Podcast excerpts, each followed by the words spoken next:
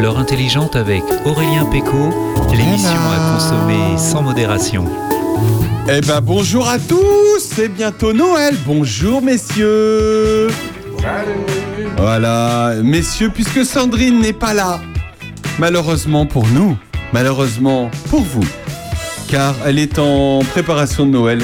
On va, on va dire ça comme ça. Voilà, mais on l'appellera tout à l'heure. Elle ne s'en doute pas. Ce sera sa surprise à nous. Bienvenue dans l'heure intelligente, bienvenue sur Opus. Euh, demain soir, c'est le réveillon. Le réveillon de Noël. Vous allez tout savoir sur Noël. Pourquoi Noël? Mais pourquoi le sapin? Mais pourquoi tout ça? Grâce à Bernard Lecomte, qui nous racontera tout. mais aussi à Jean-François Farion. Oui, non, mais surtout Bernard. Sur- surtout Bernard. Mais non, non, mais Bernard, même tout le monde, les deux, hein, Hein, toi aussi. Bibliothèque ambulante.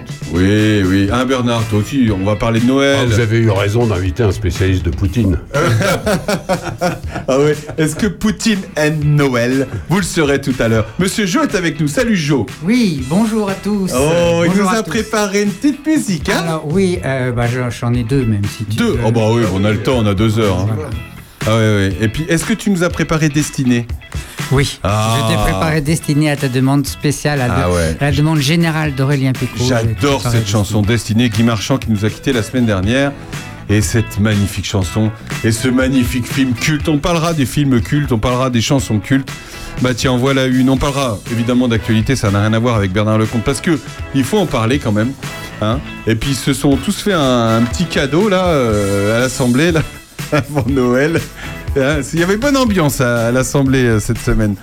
Hein, je sais pas si on doit en rire ou en pleurer, mais on va euh, essayer d'en rire, mais ça va être difficile. Difficile, difficile. Merci d'être avec nous. Euh, Voilà, vous fêtez Noël avec nous. On espère que, que vous passerez tous un bon réveillon demain. On va se retrouver dans un instant après une très très belle musique de Dalida qui nous chante Vive le vent Écoutez ça, c'est magnifique. Joyeux Noël à tous. À tout de suite sur Opus. Vive le vent, vive le vent, vive le vent d'hiver. Boule de neige jour de l'an et bonne année grand-mère.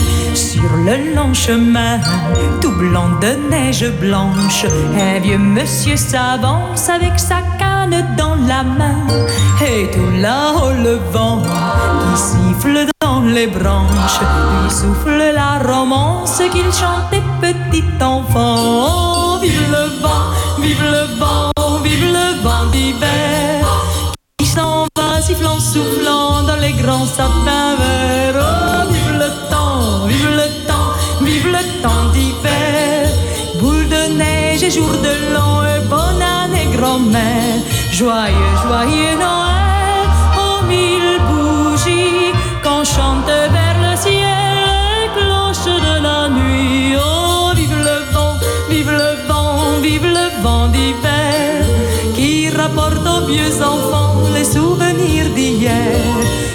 le vieux monsieur descend vers le village, c'est l'heure où tout est sage et l'ombre danse au coin du feu. Mais dans chaque maison, il flotte un air de fête. Partout la table est prête et l'on entend cette chanson.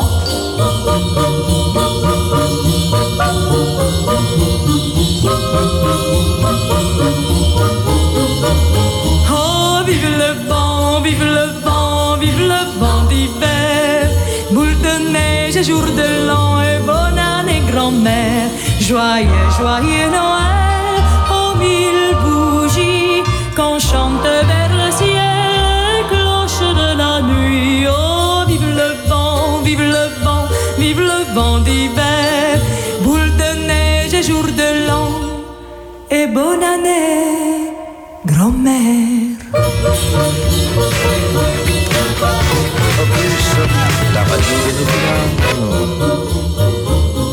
Vous êtes toujours sur Opus, la radio de nos villages. Cette très très belle chanson de Dalida, Vive le vent. Alors, vous pensiez peut-être que ça a été créé par l'intelligence artificielle, mais non Dalida l'a vraiment chanté en 1960. Est-ce que ça vous rappelle des souvenirs, messieurs? J'avais deux ans. J'avais deux Je ans. me rappelle pas de, de ma vie à deux ans. Voilà, 1960, c'était peut-être en début de sa carrière, hein, euh, Dalida. Hein Euh, hein Oui, oui. Merci de m'aider. Euh, c'est- Bambino, c'est Ça, 1956. ça serait assez logique, puisque Oui, bah, c'est en début de la 60. euh, bah, Dalida, euh, elle est née en 1933. Moi, j'avais 5 ans, je m'en souviens très mal. Donc elle avait, elle avait, elle avait euh, même pas 30 ans hein, quand elle a chanté cette chanson magnifique, euh, cet hymne qu'elle avait repris et qui décrit l'ambiance chaleureuse, familiale que vous aurez peut-être, euh, on espère, demain soir autour euh, du sapin, hein Bernard?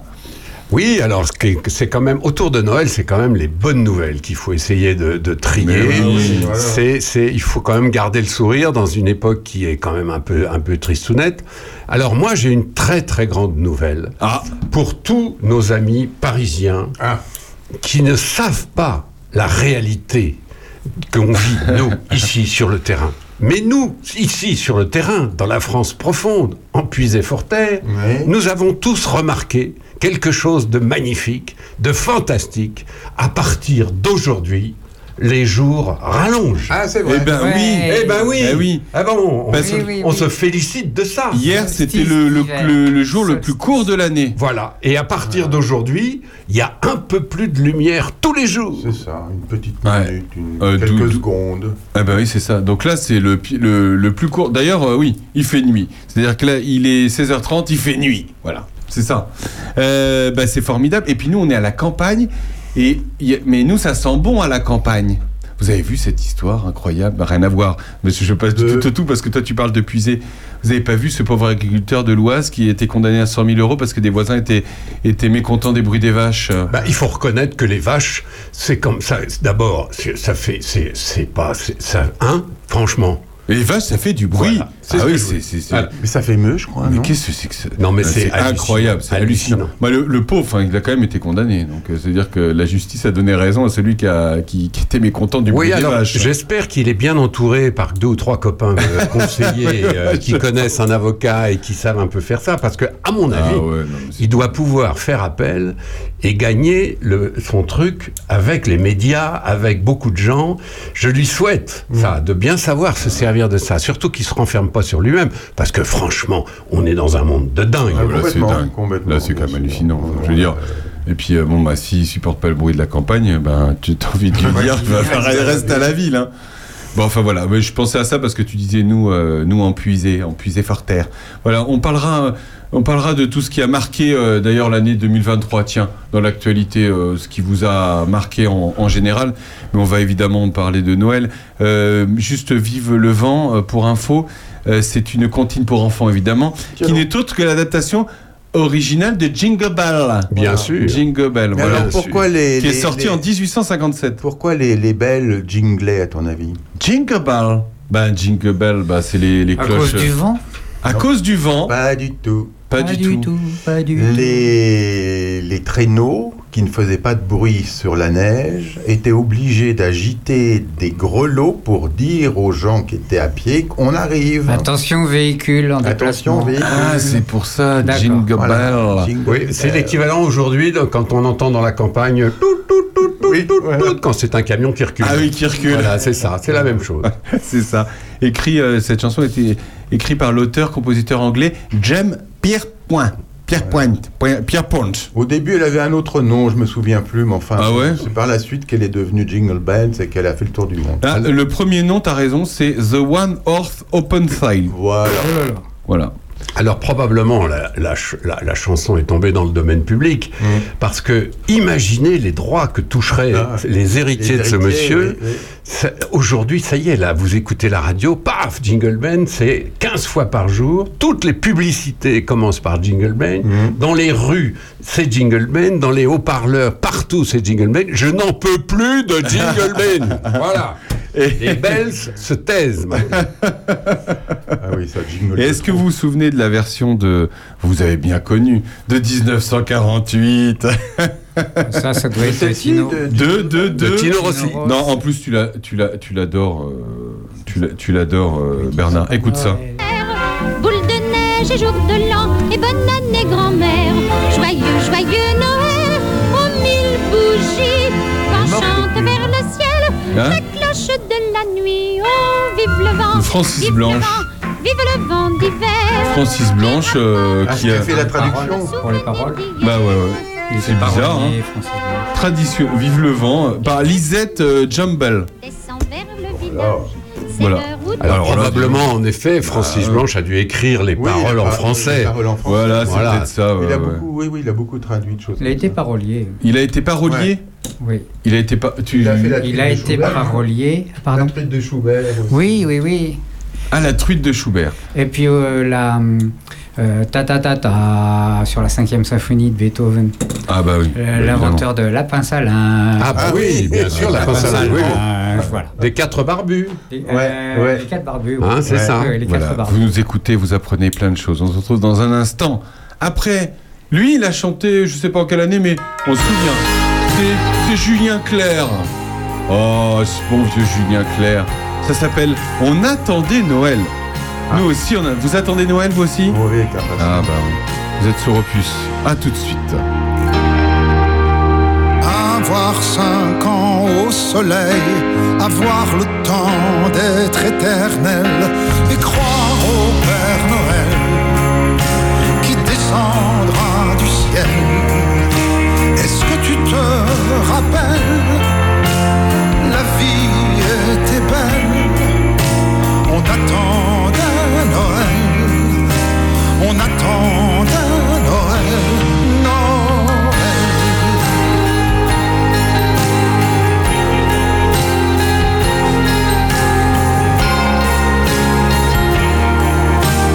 Avoir cinq ans au soleil, avoir les yeux pleins d'étincelles et lancer des appels en direction du ciel. Rappelle, la vie était belle, on attendait Noël, on attendait Noël, Noël. On ne vit plus sous le même toit, on ne fait plus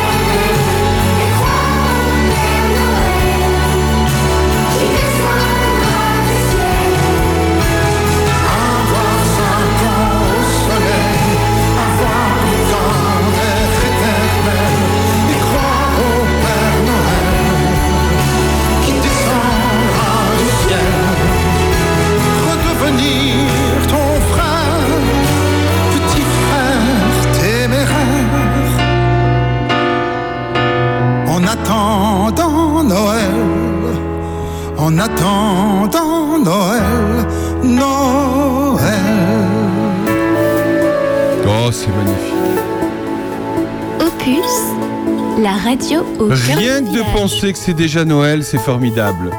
C'est beau, c'est très beau. Julien Clerc qui nous chante en attendant Noël. Cette chanson est sortie en 2017. Incroyable. Oui, il, a voulu, il a voulu euh, gagner un peu de pognon grâce à Noël. Il s'est dit attends, l'autre là, euh, hein, l'autre là gagne de, de l'argent avec son, euh, son, hein, comment elle s'appelle, Maria Carré là. Maria Carré, oui, oui, On l'écoutera tout à l'heure Ah, évidemment. bah oui, quand même. Julien Clerc de son euh, de son vrai nom, vous savez comment il s'appelle? Il s'appelle euh, Paul Alain Auguste Leclerc. Leclerc. Leclerc, Leclerc, Frère du journaliste qui Frère du journaliste. Qui, qui est mort oui. en avion. Ah, qui, oui, bien sûr. Et un peu de nouvelles locales. Le domaine qu'il a habité en Puisay, Mhm. le domaine des Gouttes, Ah oui. à côté de Saint-Sauveur, est en vente, mesdames et messieurs. Ah oui, ah, j'ai Voilà. vu ça. Alors il est à combien là? Oh, il doit être très très cher parce que c'était c'était le domaine qu'avait racheté Bernard de Ouais. qui euh, est mort brutalement et pour tous ses amis ça a été une une grosse épreuve parce que Bernard de Watteville était vraiment un type formidable. Et c'est lui qui habitait, donc qui, qui avait- qui a fait notamment, on voit aujourd'hui sur les photos, notamment les photos de drone ou les photos d'avion, on voit que Bernard de Watteville avait euh, construit, inventé des, des jardins le long de cette propriété qui aujourd'hui c'est dingue, c'est complètement dingue. Et ça donne évidemment une valeur extrême à cette bah, propriété qui est devenue une propriété tout à fait incroyable. C'était pas le cas du temps de Julien Clerc euh, et de Miu Miu, mais là cette propriété, j'ai vu dans le Figaro magazine, on voit la photo. Ah oui. Euh, elle est en vente pour tout le monde et donc on voit ce, ce domaine, Et- là, le Est-ce domaine qu'il y a des un gouttes à côté de. Est-ce qu'il y a un donjon? Non. Il n'y a pas de donjon? Non. Parce que je. je, Le je- domaine de la goutte? Domaine de Ouais, ouais, ouais, mais on-. Tu ne trouveras pas euh, comme ça, mais, euh, mais. Ah, ça y est, je l'ai. Ah, si, je l'ai. Ah oui, mais c'est, on, dirait un petit. euh, Il y a des jardins à la française, etc. C'est des- mais c'est ces fameux jardins à la française que Ah, Bernard de. Watteville a fait lui-même, a construit lui-même, a imaginé lui-même. Évidemment, c'est pas lui qui a tout fait. Et euh, c'est vraiment un endroit absolument, absolument. Alors, c'est à côté de. Toussy. Euh, Enfin, C'est plus près de Saint-Sauveur. C'est voilà. sur la route de Toussy à Saint-Sauveur. Il y a un moment où on voit et- et- les gouttes, euh, mais c'est plus près de Saint-Sauveur que de Toussy. Alors, voilà. Donc, euh, 216 hectares euh, de terrain, 547 mètres carrés, ça c'est la, la surface de, du- de la maison, 18 pièces, 11 chambres. C'est pas mal. C'est pas mal. Piscine, dépendance, parc. Euh, voilà. Si vous voulez venir habiter dans notre puisée, il y en a pour 6 millions 7. Ah ben voilà, je ne 6 savais pas, mais voilà. euh, Bah voilà, bravo. Voilà. Bah, écoute. Ah, non, non, mais ça a l'air très beau. Hein. C'est même très beau. ah non, mais c'est c'est beau, mais c'est grand. il- faudrait que ça Ah devienne ouais, un c'est beau. superbe restaurant avec euh, Ah, c'est un magnifique. domaine comme ça. Alors là, si ça vous dit, euh, vous tapez sur internet euh, Manoir Toussy 89 sur la propriétéfigaro.fr et là vous, vous voilà. Venez, venez investir en puisée C'est quand Forterre. le prochain euro million? Euh, ouais, et non, il y a un super loto demain, 15 Ah, millions bah d'euros. bah, bon. 15 millions au loto demain, Ouais, on fait pas de pub hein, parce qu'on gagne rien, mais mais ouais, bah la moitié, voilà. Voilà. Voilà. Ah non, alors la différence avec souvent des, des châteaux qui sont en vente en puisée, c'est que un château qui se vend en puisée, souvent c'est parce que le propriétaire a plus assez de sous, il a, et Mmh. le château est souvent assez déglingué. Donc le château, il se vend peut-être, mettons, 2 millions d'euros, sauf qu'il faut compter Ah oui, le voilà. double de travaux, Ah, de restauration, ouais, etc. Alors que là, Là, il y a rien à faire. Là, il n'y a rien à faire puisque Bernard euh, de Watteville est mort brutalement, que Mmh. ce- il habitait son château avec son épouse. Et, euh, et donc voilà, il n'y a absolument rien à faire. Le, le prix, il est quoi. Ah, ouais, donc c'est une bonne affaire. ah, ouais, ouais. Et Non, puis, non. rappelez, enfin, ça, c'est pour les, les amoureux de la puisée. Il est situé, donc, quand on descend de ce- cet endroit, on arrive à l'étang des Gouttes, qui est une des, un des joyaux de la puisée. C'est un des plus beaux étangs de la puisée. C'est Mm. une région absolument magnifique. Tous les habitants de, de Saint-Sauveur et autour connaissent cet endroit. Mm. C'est un endroit magnifique. C'est bien. Bah voilà, tu, vois de Julien Clerc euh, jusqu'on va. Comment on fait hein Ju- Jusqu'on va, Il y a voilà. toujours un rapport avec la puisée. Julien Clerc qui, euh, qui a 76 ans, voilà, qui vient d'avoir 76 ans, voilà. C'était une belle c'était une belle chanson. Et si on parlait de Noël, Bernard, avec déjà, est-ce qu'on peut on peut parler de, de l'origine de Noël Mais oui, qu'est-ce que l'origine dire, Noël Mais qu'est-ce que c'est Noël Natalis en Natal, latin veut dire voilà. euh, natal quoi. Donc c'est le jour de C'est la le naissance. jour de la naissance. de- de Voilà, on dit aussi la nativité. La. Hein, voilà. Exactement. Mais il y a l'origine d'abord. Alors oui, l'origine c'est simple, enfin ça Voilà. tout le monde connaît ça. C'est évidemment la naissance de Jésus, de Jésus-Christ, donc euh, le Fils de Dieu selon les chrétiens, et qui est né il y a à peu près 2000 ans. Euh, pourquoi euh, on a célébré le jour de cette naissance? Parce qu'une religion, ça se construit comme ça. Euh, toutes les religions se construisent sur des festivités, sur des rappels, sur de, de la nostalgie, des dates, des fêtes. Et c'est l'empereur Constantin, donc grand patron de l'Empire romain, hein, Constantin, au IVe siècle, qui avait été converti au christianisme, parce qu'avant, il faut dire que les chrétiens étaient quand même plutôt persécutés dans l'Empire romain, ça se passait assez mal.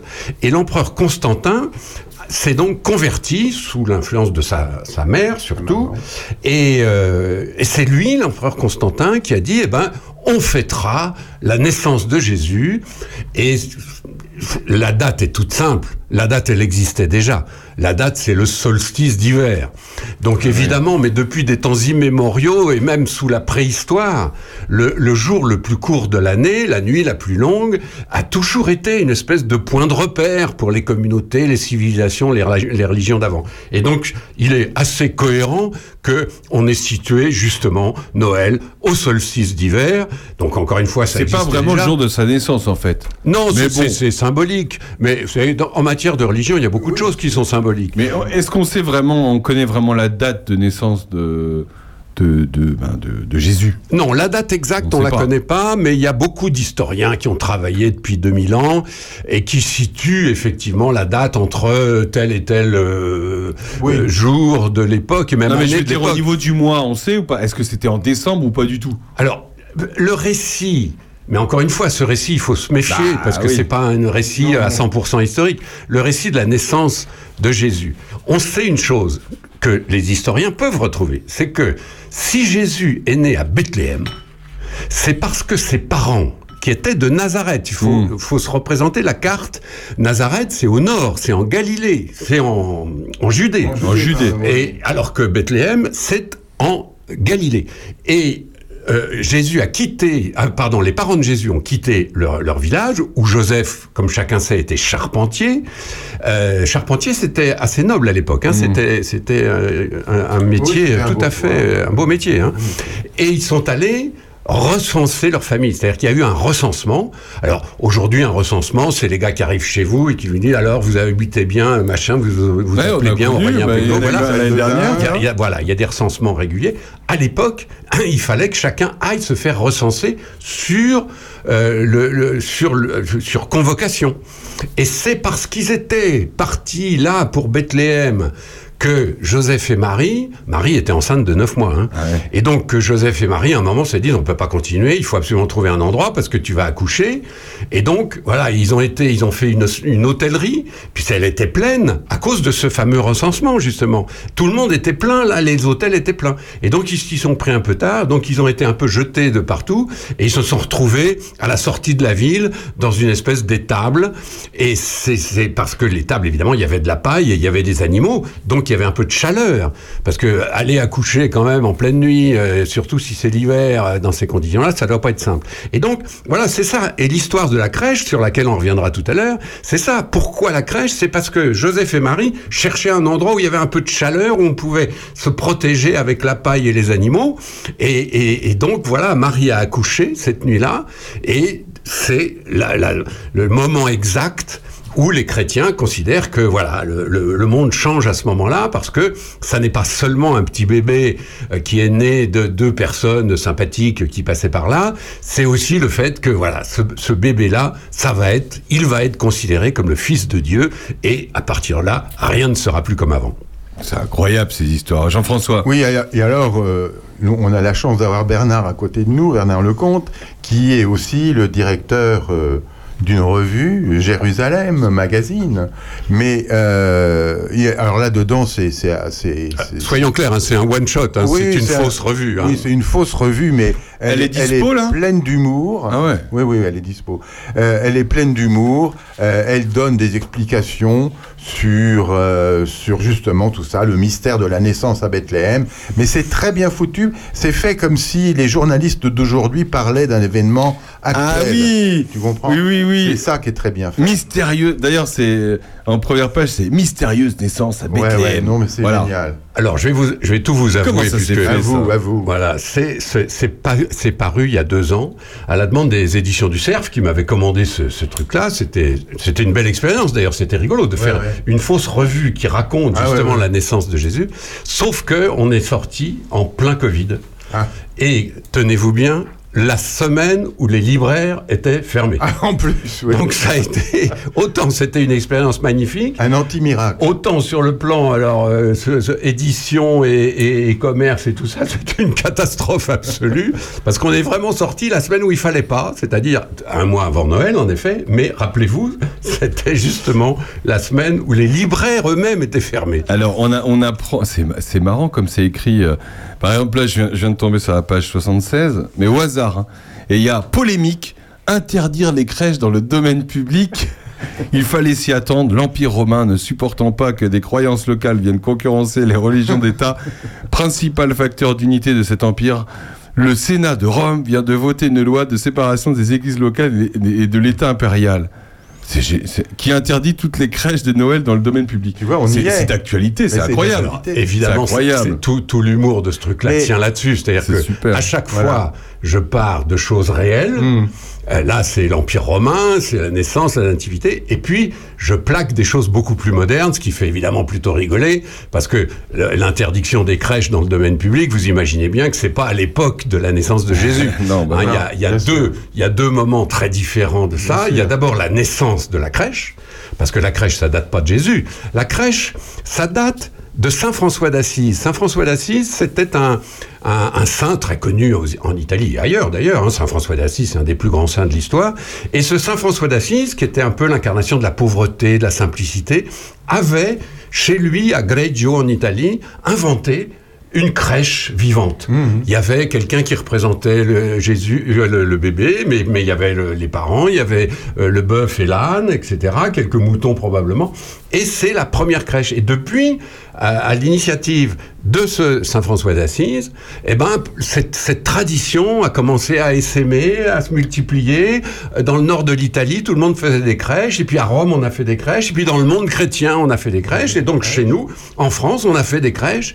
Et cette tradition, évidemment, elle est encore aujourd'hui. Je, je lisais dans la presse de ce matin, pas plus tard que ce matin, qu'il y a un sondage qui nous dit que 43% des gens installent une crèche chez eux aujourd'hui en France. C'est beaucoup, hein, 43%. Oui, croyant ou pas croyant, je crois que c'est. Oui, non, voilà. mais bah, Mm. voilà, c'est aussi un symbole de la nativité, mais la nativité, c'est la maternité, c'est l'enfant, enfin, c'est tout ça.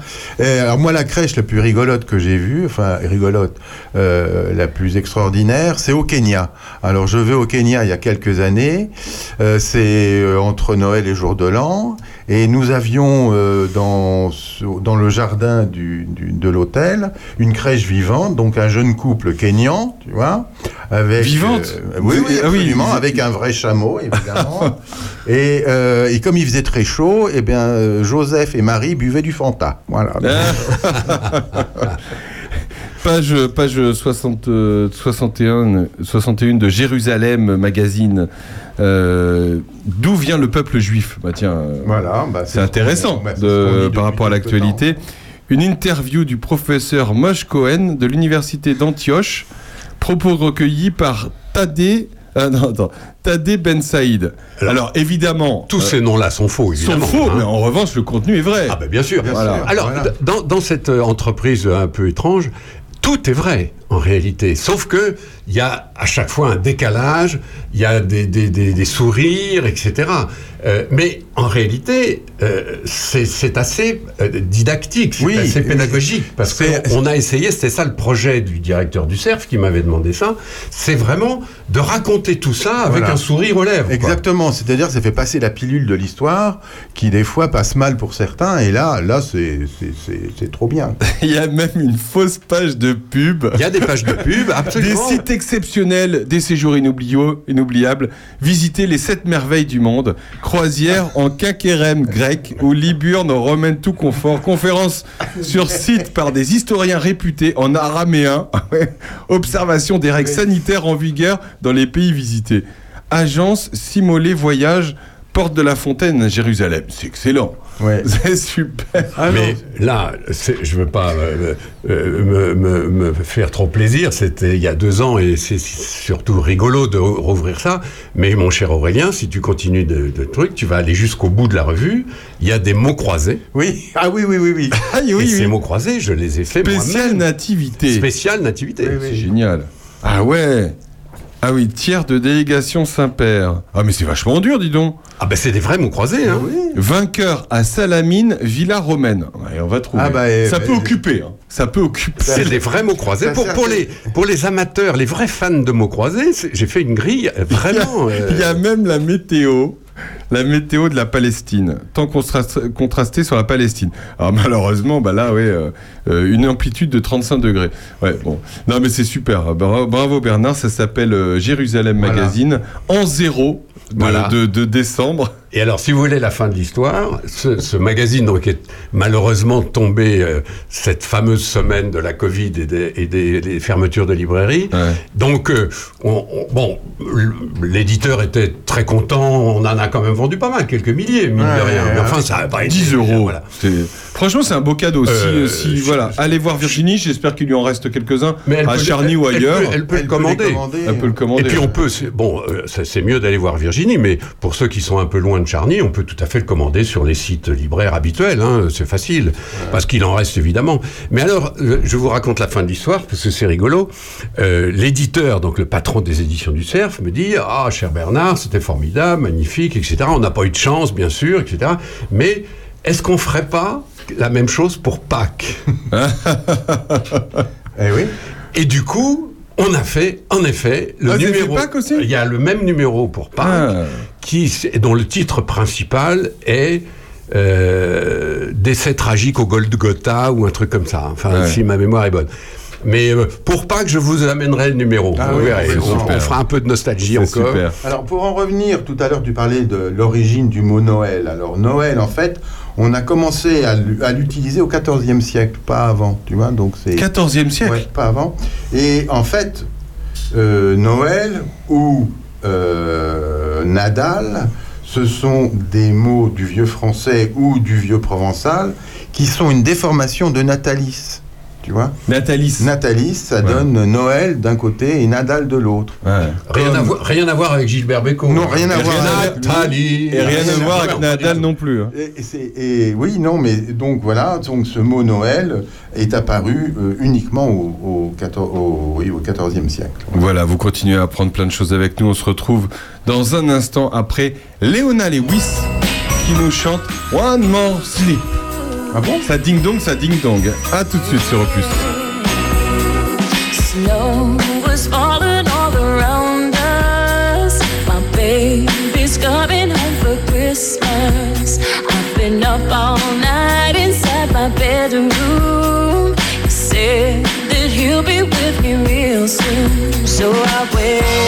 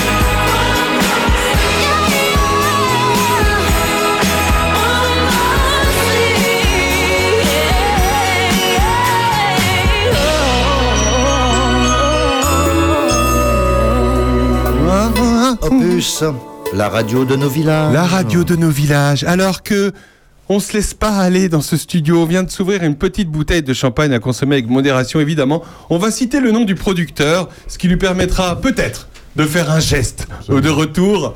Dis-moi, modération, il est toujours partout celui-là Ouais, il est partout. Ah. Il est partout. Comment qu'il s'appelle Bernard? Alors, c'est un champagne avec modération qui s'appelle Chanoine avec modération C'est chinois. C'est un, qui- cha- un champagne chinois. et qui vient de Reims Ah. avec modération. Avec modération. Et Voilà. sur l'étiquette, il y a marqué, je vous le dis, depuis 1730, grande réserve avec modération. Ah, et quand Voilà. et on se fout pas de nous euh, chez Opus. Hein. Nous qu'on paye, mais, mais quand même. Voilà, vous venez d'écouter euh, Leona Lewis, ça n'a rien à voir. Euh, Leona Lewis, c'est un très très jeune euh, chanteuse britannique, euh, née en. Elle a 38 ans, et elle chantait donc One More Sleep, Sleep F-L-I-I-P, et pas S-L-I-P, Bernard. Reims, évidemment. D'ailleurs, euh, cette année, le crément est beaucoup plus tendance que le champagne. C'est ce Ah qu'on nous a bah, raconté cette semaine. Évidemment. Euh, En- beaucoup plus tendance. En période d'inflation, Bah euh, oui. c'est un tout petit peu logique. Surtout que souvent, il est bien meilleur qu'un champagne. euh, On dit souvent, il faut, mieux- il vaut mieux un, un bon crément qu'un mauvais champagne. C'est ce qu'on dit. hein. Mais bon, euh, voilà. Mais comment euh, Il vaut mieux un bon crément puis un bon champagne. Voilà. Mais bon, euh, je- bah, le nom est pas le même, mais c'est vrai que bah, nous, on est très crément dans le coin. Euh, la Bourgogne, euh, Il Bourgogne-Franche-Comté. est un petit peu normal que Voilà. la, ch- la région Champagne euh, nous précède dans la fabrication et Ouais. vente de champagne. C'est un peu normal. Mais tout le monde s'y met. Un Bordeaux se met à faire du mais crément. le crément, euh, mais ouais. le crément euh, s'étend. Il y a, il y a- quand on passe devant Dijon euh, par l'autoroute, on voit. euh, euh, c'est pas Veuve Clicquot, c'est. euh, Critère. le- non, non, non, c'est le champagne de euh, la Veuve en balle. Ah, Ah, ouais. Ah oui, on voit, il y a une Voilà. fontaine devant Voilà. quand on Et- descend sur et l'autoroute. C'est un crément euh, bourguignon de très grande qualité. Dis-moi, on en est où avec Monsieur Poutine et le champagne russe et la domination Ils font, ils champagne Alors c'est très mais- simple. Les euh, Russes ont découvert évidemment le champagne quand euh, euh, tel tsar ou tel prince est passé par la France et par la Champagne. Euh, depuis Pierre le Grand, on a reçu des grands euh, euh, monarques russes qui se sont régalés de champagne. Comme d'ailleurs le- l'empire euh, euh, germanique, comme, euh, comme tout- tout- tout- tout- tous les étrangers qui passent par la France depuis cinq siècles se repartent avec des voilà. Or, les Russes ont, font du vin. Dans le sud de la Russie, notamment en Géorgie, mais pas seulement, euh, il y a des vignes. Et on a fait du vin. Et on a fait du champagne. C'est- La, la- la façon de faire du champagne est quand même relativement connue. On peut faire du champagne. Sauf que c'est pas parce qu'on a la méthode qu'on fait du bon champagne. Ah non, ça. Et les Russes ont fait, euh, il y a longtemps déjà, depuis le début du XXe siècle, ils font du champagne. Alors en russe, champagne, ça s'appelle champagnskoye. Champagne. Voilà, champagnskoye. Et donc on fait du champagnskoye. Et donc moi, j'ai souvent en Russie, euh, on m'a servi du champagnskoye, qui franchement n'est pas tout à fait au niveau des grands champagnes. C'est plus cher, mais c'est moins Voilà. C'est pas de la J'ai- veuve J'ai eu l'occasion d'en boire au Balchoy, enfin bon, un, le- un soir de cérémonie, je sais pas trop quoi. Et oui, c'est du champomis, quoi. Alors, simplement, pour, pour, pour un grand dîner au, Kremlin, pour une grande fête à Moscou, la tradition, c'était évidemment d'acheter du champagne français, de faire livrer du Ouais, champagne ouais, français. sûr. à Saint-Pétersbourg, on faisait livrer le champagne français. Donc, on a deux sortes de champagne, le champagne français, qui s'appelle champagne, et le champagne skoye, russe. Le problème, c'est que là, depuis quelques années, ça fait à peu près, ça date de Poutine, mais ça fait une dizaine d'années déjà que euh, les Russes ont décidé que le seul champagne au monde, chez eux, c'était le champagne Voilà. Donc le champagne français est quasiment interdit. En tout cas, il n'a pas le droit de s'appeler champagne. Voilà, il n'a pas le droit de s'appeler champagne, j'allais le dire parce que il y a, je, je- je suis sur internet là, et il y a, il y a deux ans, il y a eu un litige Ouais. parce que justement ils appelaient ça champagne en Russie et les producteurs euh, français euh, de champagne se sont scandalisés contre ça parce que euh, n'avaient pas le droit d'utiliser le mot champagne Voilà. qui lui Ah, est protégé. Il, il faut dire que, franchement, entre nous, c'est pas pour défendre notre champagne, mais enfin, c'est quand même, c'est une escroquerie absolument invraisemblable. De dire, en Russie, on n'a pas le droit d'appeler champagne quelque chose qui ne soit pas notre champagne à nous, les Russes. Donc, évidemment que ça a provoqué des, mais c'est plus vieux que deux ans, hein. Du- Deux ans, c'est Ah une oui, étape oui. dans le Ouais, processus. C'était une étape, ouais. Je sais Et pas ça- comment ça s'est fini, mais. Eh ben, ça, c'est pas fini. Ça c'est pas fini. Ça c'est pas fini. Ça se finit pas avec. euh, ça se finit jamais avec Poutine. Non, non, Voilà, ils sont vrai. obligés de marquer 20 pétillants. Voilà. Vin pétillant. Voilà, on peut vendre du champagne en Russie s'il s'appelle vin pétillant. Vous imaginez, un, le scandale, deux, l'escroquerie Ah euh, géante, quoi. Mais ça, euh, Monsieur Poutine nous a habitués à ce genre de Oui, choses. Bon, Aujourd'hui, on s'étonne plus de ce genre de On truc. se compte plus. Si on continue euh, d'histoire en histoire, si on parlait de. bah, tiens, si on parlait de la messe de minuit. De la messe de minuit, Bernard. Parce que c'est la- demain soir. Hein. Oui, la messe de minuit, c'est un- une tradition aussi qui est typiquement, euh, qui célèbre évidemment la nativité. Euh, c'est une pratique qui s'est faite au fil des ans. Euh, qui rassemble la famille et qui rassemble la famille et la paroisse. Ça se passe évidemment à l'église du village et à minuit. Alors franchement, c'est très rare ce- que ce soit à minuit. Minuit, ça, ouais. c'est- vieux ça. Aujourd'hui, euh, la messe de minuit, elle se passe à 18h ou à 20h ou, et parfois À Paris, à il y a. 10h ou à 11h. Absolument. Non, mais je veux dire, il y a, plus de règles. Il ne faudra pas croire que toutes les messes de Bah, minuit ça se passent à commence minuit. quoi. pas à minuit. Ça se commence à 22h et ça se poursuit après minuit. Une fois, il y avait un panneau d'entrée à, à- à Charny qui m'avait fait beaucoup rire. C'était marqué La messe dominicale aura lieu samedi et la messe de minuit à 10h. Alors, la, preuve que c'est vieux comme tradition, est-ce que vous vous rappelez Alphonse Daudet?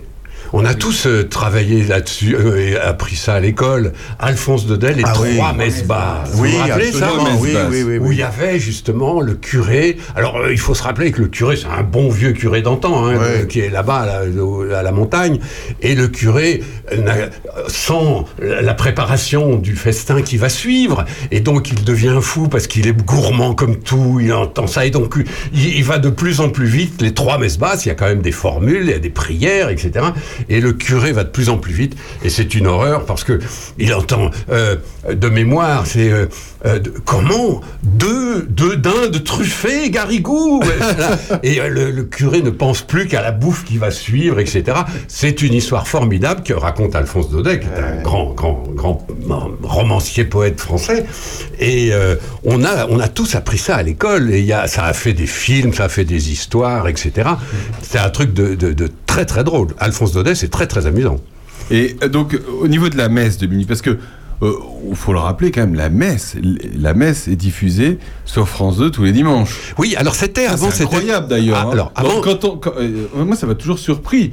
Je suis pas, voilà, mais euh, je, je suis pas pratiquant, mais je veux dire, ça, ça, c'est quand même incroyable quand encore le service public diffuse la messe tous les dimanches. Bah Alors, il y a, y y deux sujets. Le premier sujet, c'est que euh, le service public diffuse la messe de minuit. Oui. Ça, c'est Noël. Alors, il faut savoir qu'avant, c'était la première chaîne. Depuis la, depuis la fondation de C'était l'ORTF, TF1 qui faisait, ouais. c'était la première chaîne, puis TF1 donc, Euh, et puis là à TF1, c'est pas le service Ouais, public, ouais. hein. on est quand même chez des marchands quelque part. Mm. Et donc un jour ils se sont réunis en disant qu'est-ce que ça nous rapporte, c'est compliqué, faut aller à Rome pour diffuser à minuit une messe, etc. C'est plus à la mode et tout. Et TF1 a décidé de supprimer la messe de minuit. C'était il y a 8 ou 9 ans, si ma mémoire est bonne.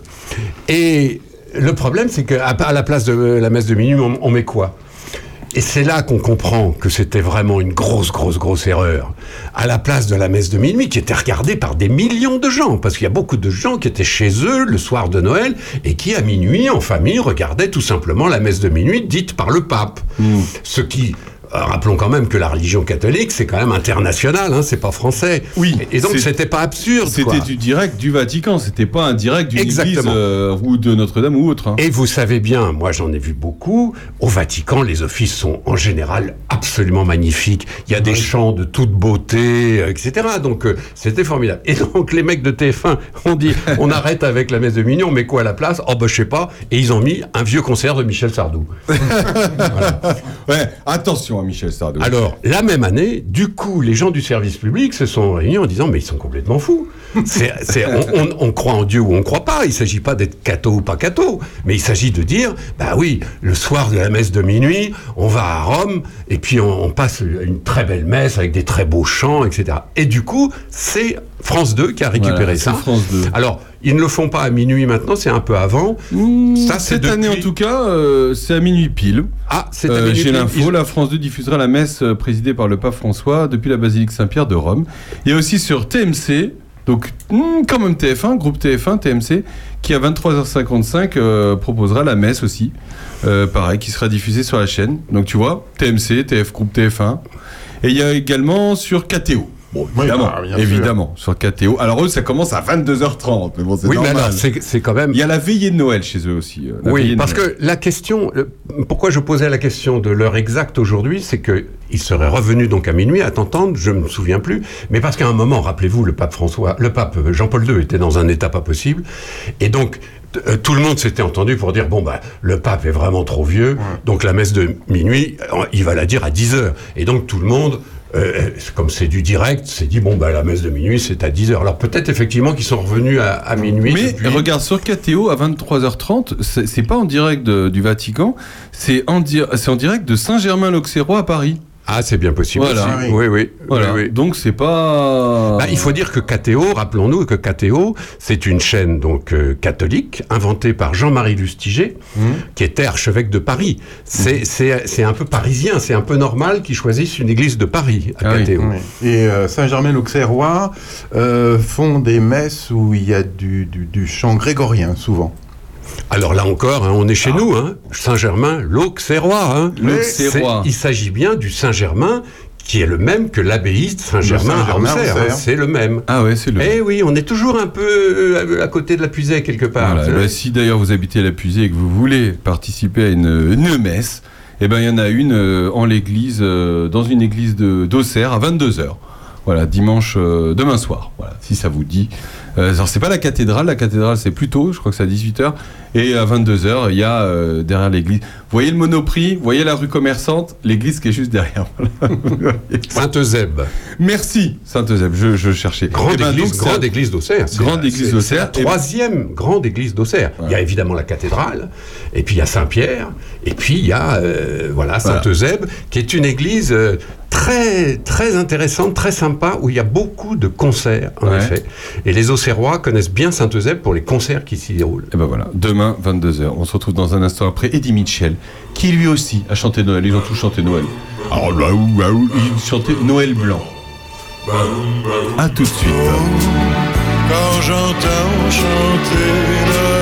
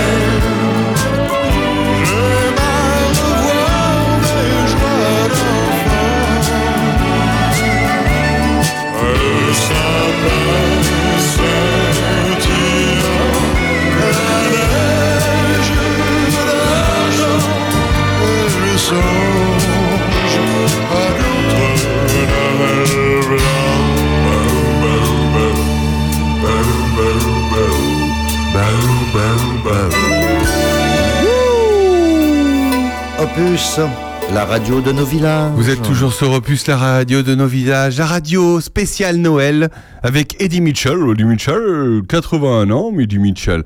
On l'aime bien ce gars-là. Ah ouais. On l'aime bien. Mitchell, Bernard. Moi, je l'ai rencontré. Les chaussettes.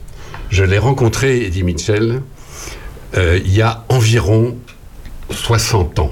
Ah, il avait donc 20 ans. C'était un jeune chanteur des chaussettes noires. C'était Mmh, le les chanteur des chaussettes, chaussettes ouais, noires. ouais. Moi, j'habitais à l'époque à Noisy-le-Sec et j'allais euh, en sixième. Je suis allé au, au- au lycée Voltaire à Paris. C'était et donc entre chez moi et le lycée Voltaire, il y avait la piscine de Noisy-le-Sec. Ouais. Et un jour, j'étais à la piscine de Noisy-le-Sec, et à côté de moi, il y avait ce, ce grand type, j'étais beaucoup plus, plus jeune, moi j'étais tout petit. Et le mec me dit, oui, euh, euh, moi je Déjà, il avait la voix comme ça Je m'appelle Eddie, euh, je, fais, ouais, je fais de la musique, et, euh, alors, et les chaussettes noires et tout. J'ai gardé ce souvenir. Ah ouais, bon, ça a duré environ 40 secondes, hein, quand même, hein, de- de- de- d'intimité. Mais voilà, j'avais rencontré un chanteur. Alors aujourd'hui, je me dis, non seulement j'ai rencontré un chanteur, mais c'était Eddie Mitchell. Eh oui, bah oui, bah oui. Et de son vrai nom, Claude. Claude Moine. Claude Moine, Claude Moine, Claude Comme Moine. quoi, hein, Comme tout quoi. est raccord dans cette émission. tout est raccord.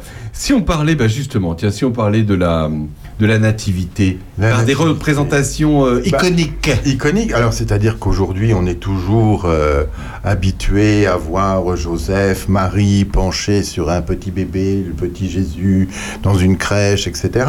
Alors, c'est évidemment chrétien, mais c'est aussi la nativité, c'est aussi la naissance, c'est aussi l'enfant, la, la famille. Il y a tout ça dedans quand même.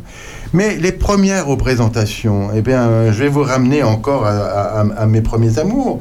C'est euh, Akhenaton. Akhenaton, encore, lui, euh, il s'est représenté avec sa femme Nefertiti, avec ses enfants, son enfant, et puis euh, il s'est basé sur, sur Horus, euh, le fils euh, de, et d'Osiris. Donc, quand, alors c'est pas très radiophonique, mais je vais te le passer quand même, tu vois. Ce sont les mêmes représentations. Essayons de les décrire. Voilà, essaye, tu vas voir. C'est pas. C'est l'idiot Oui, les deux d'ailleurs. Ah oui, donc c'est la, version égyptienne. C'est la hein. version égyptienne. égyptienne de, bah, de, de Marie, hein, c'est ça Avec son date- enfant? Qui date de quand? Alors ça, c'est euh, Amenhotep euh, IV, c'est ça Ouais. Donc c'est c'est Akhenaton. Ça, c'est c'est, euh, 2500 ans avant Jésus-Christ. Voilà, c'est ça l'information principale. C'est c'est 2000 ans avant. Tout est en or, hein, tout est en Et or. c'est ce qui vous explique, au fond, Mm. pourquoi Noël, d'abord, dépasse largement les, les- les catholiques pratiquants. Mm. Et c'est. Et c'était, et ça a été, et ce sera toujours la fête de la famille. De la famille, bien entendu. Bon, cela dit, cela dit, une femme avec un enfant dans les mains, c'est vrai que c'est une image euh, universelle. Bah, c'est universelle, mais probablement celle qui nous émeut tous Oui, au maximum, qu'on soit jeune, vieux, femme, homme. euh, c'est la, la- la nativité, la naissance, la femme qui enfante. Et est-ce qu'il y a quelque chose de plus beau et de plus émouvant dans la vie des hommes? Absolument, il n'y a rien d'autre. Mais euh, c'est là où c'est un peu triste, c'est qu'aujourd'hui, quand tu vois tout ce qui représente euh, Noël, alors on parlera du Père Noël tout à l'heure, mais euh, moi je regarde dans Charny les, les décorations, euh, c'est c'est Viva Walt Disney. Ah, bah il n'y a, oui. a- a plus rien d'autre. Euh, Il n'y a rien qui rappelle justement la, la famille qui, repère- qui représente tout ça. C'est un peu, euh, c'est- c'est- Ah bah perd. Noël, euh, oui pour euh, pour beaucoup c'est pour les enfants aujourd'hui c'est Bah oui, mais enfin, t'as c'est- Mickey oui. dans la rue, t'as. c'est c'est t'as c'est Mickey sur des patins euh, c'est des Bah patins à glace quoi. Bah ouais. Voilà. C'est c'est la destinée du monde. On va essayer de faire une, une belle transition. Euh, tous, on a tous eu un jour notre destinée hein, dans les mains d'une femme finalement.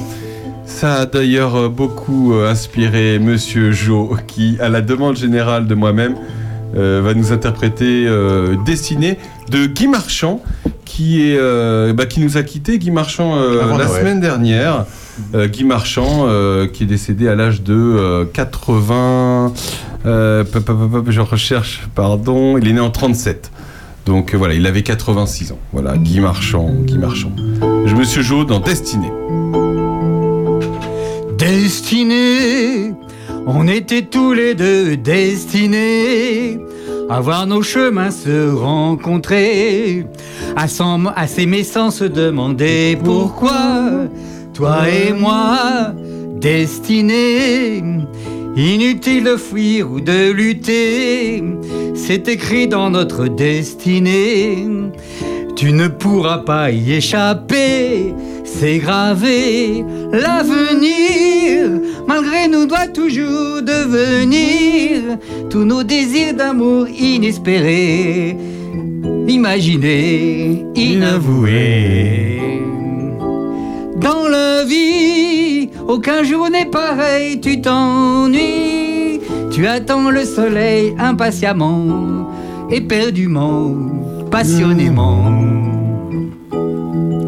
Destiné, depuis longtemps j'avais deviné qu'à toi l'amour allait m'enchaîner quand je rencontrerai quelque part ton regard destiné. Où es-tu toi qui m'es destiné? Si jamais vous vous reconnaissez, je voudrais vous entendre crier, m'appeler l'avenir.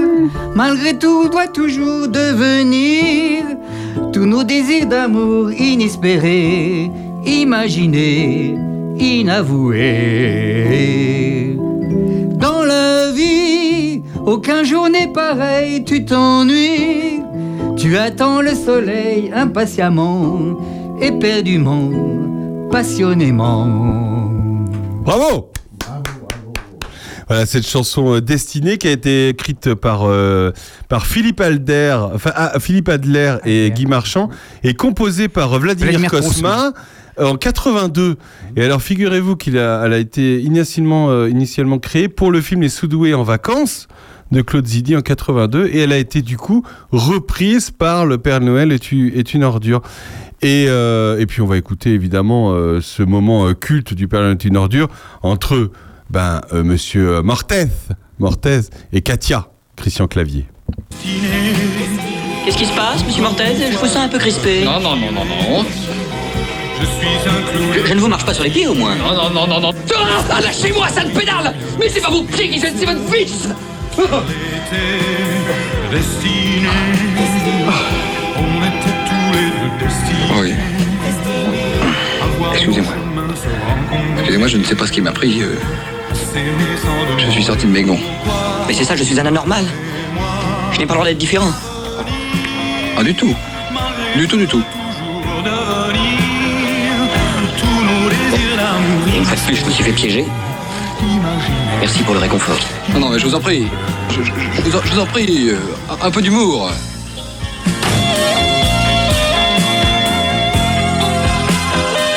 culte, hein, évidemment, euh, qui sera encore diffusé par France 2 euh, euh, lundi soir, je crois. Euh, voilà, ben, c'est Et, un et tout- film culte. et tous les ans à la même date pendant les 40 prochaines années. Mais c'est c'est un- c'est incroyable ce film. Euh, ouais, c'est ça. Euh, En succession de la Grande Vadrouille. en succession de la grande vadrouille. En succession de la grande vadrouille. Euh, bon, c'est un film culte, hein, évidemment, hein, qu'on a vu 12 fois, qui cartonne sur Netflix. hein. Sur le moment, le film, évidemment, personne ne savait qu'il allait avoir un tel succès. Et l'autre jour, j'entendais Thierry Lhermitte qui rappelait que euh, pourquoi c'est Destiné qui a été choisi pour accompagner le film, parce qu'en fait, ils avaient une autre idée qui coûtait beaucoup plus cher. Ils se sont dit, oh là là là là, c'est trop cher, Destiné, c'est formidable, c'est génial, mais ça coûtait dix fois moins cher. Et c'est pour ça qu'aujourd'hui, on écoute encore Destiné. C'est incroyable. C'est incroyable. Il sera re-rediffusé le 31 décembre euh, à 21h10 sur, euh, sur France 4 également. C'est- comme Michel Blanc qui ne chante pas du tout euh, Étoile des Neiges, puisqu'il n'avait pas les droits pour la chanter. C'est pareil. C'est incroyable. On va se retrouver dans un instant. Après, euh, qu'est-ce que vous voulez comme chanson de, de Noël? On en a plein. hein. Tiens, il y a Louis Chédid qui chante Ce soir c'est Noël. Alors c'est pas ce soir, c'est demain, mais quand même Louis Chédid. Louis Chédid. Ce soir c'est Noël. Vous êtes sur Opus. Vous apprenez plein de choses sur Noël. Dans un instant, on parle de sapin avec Bernard Lecomte. À tout de suite.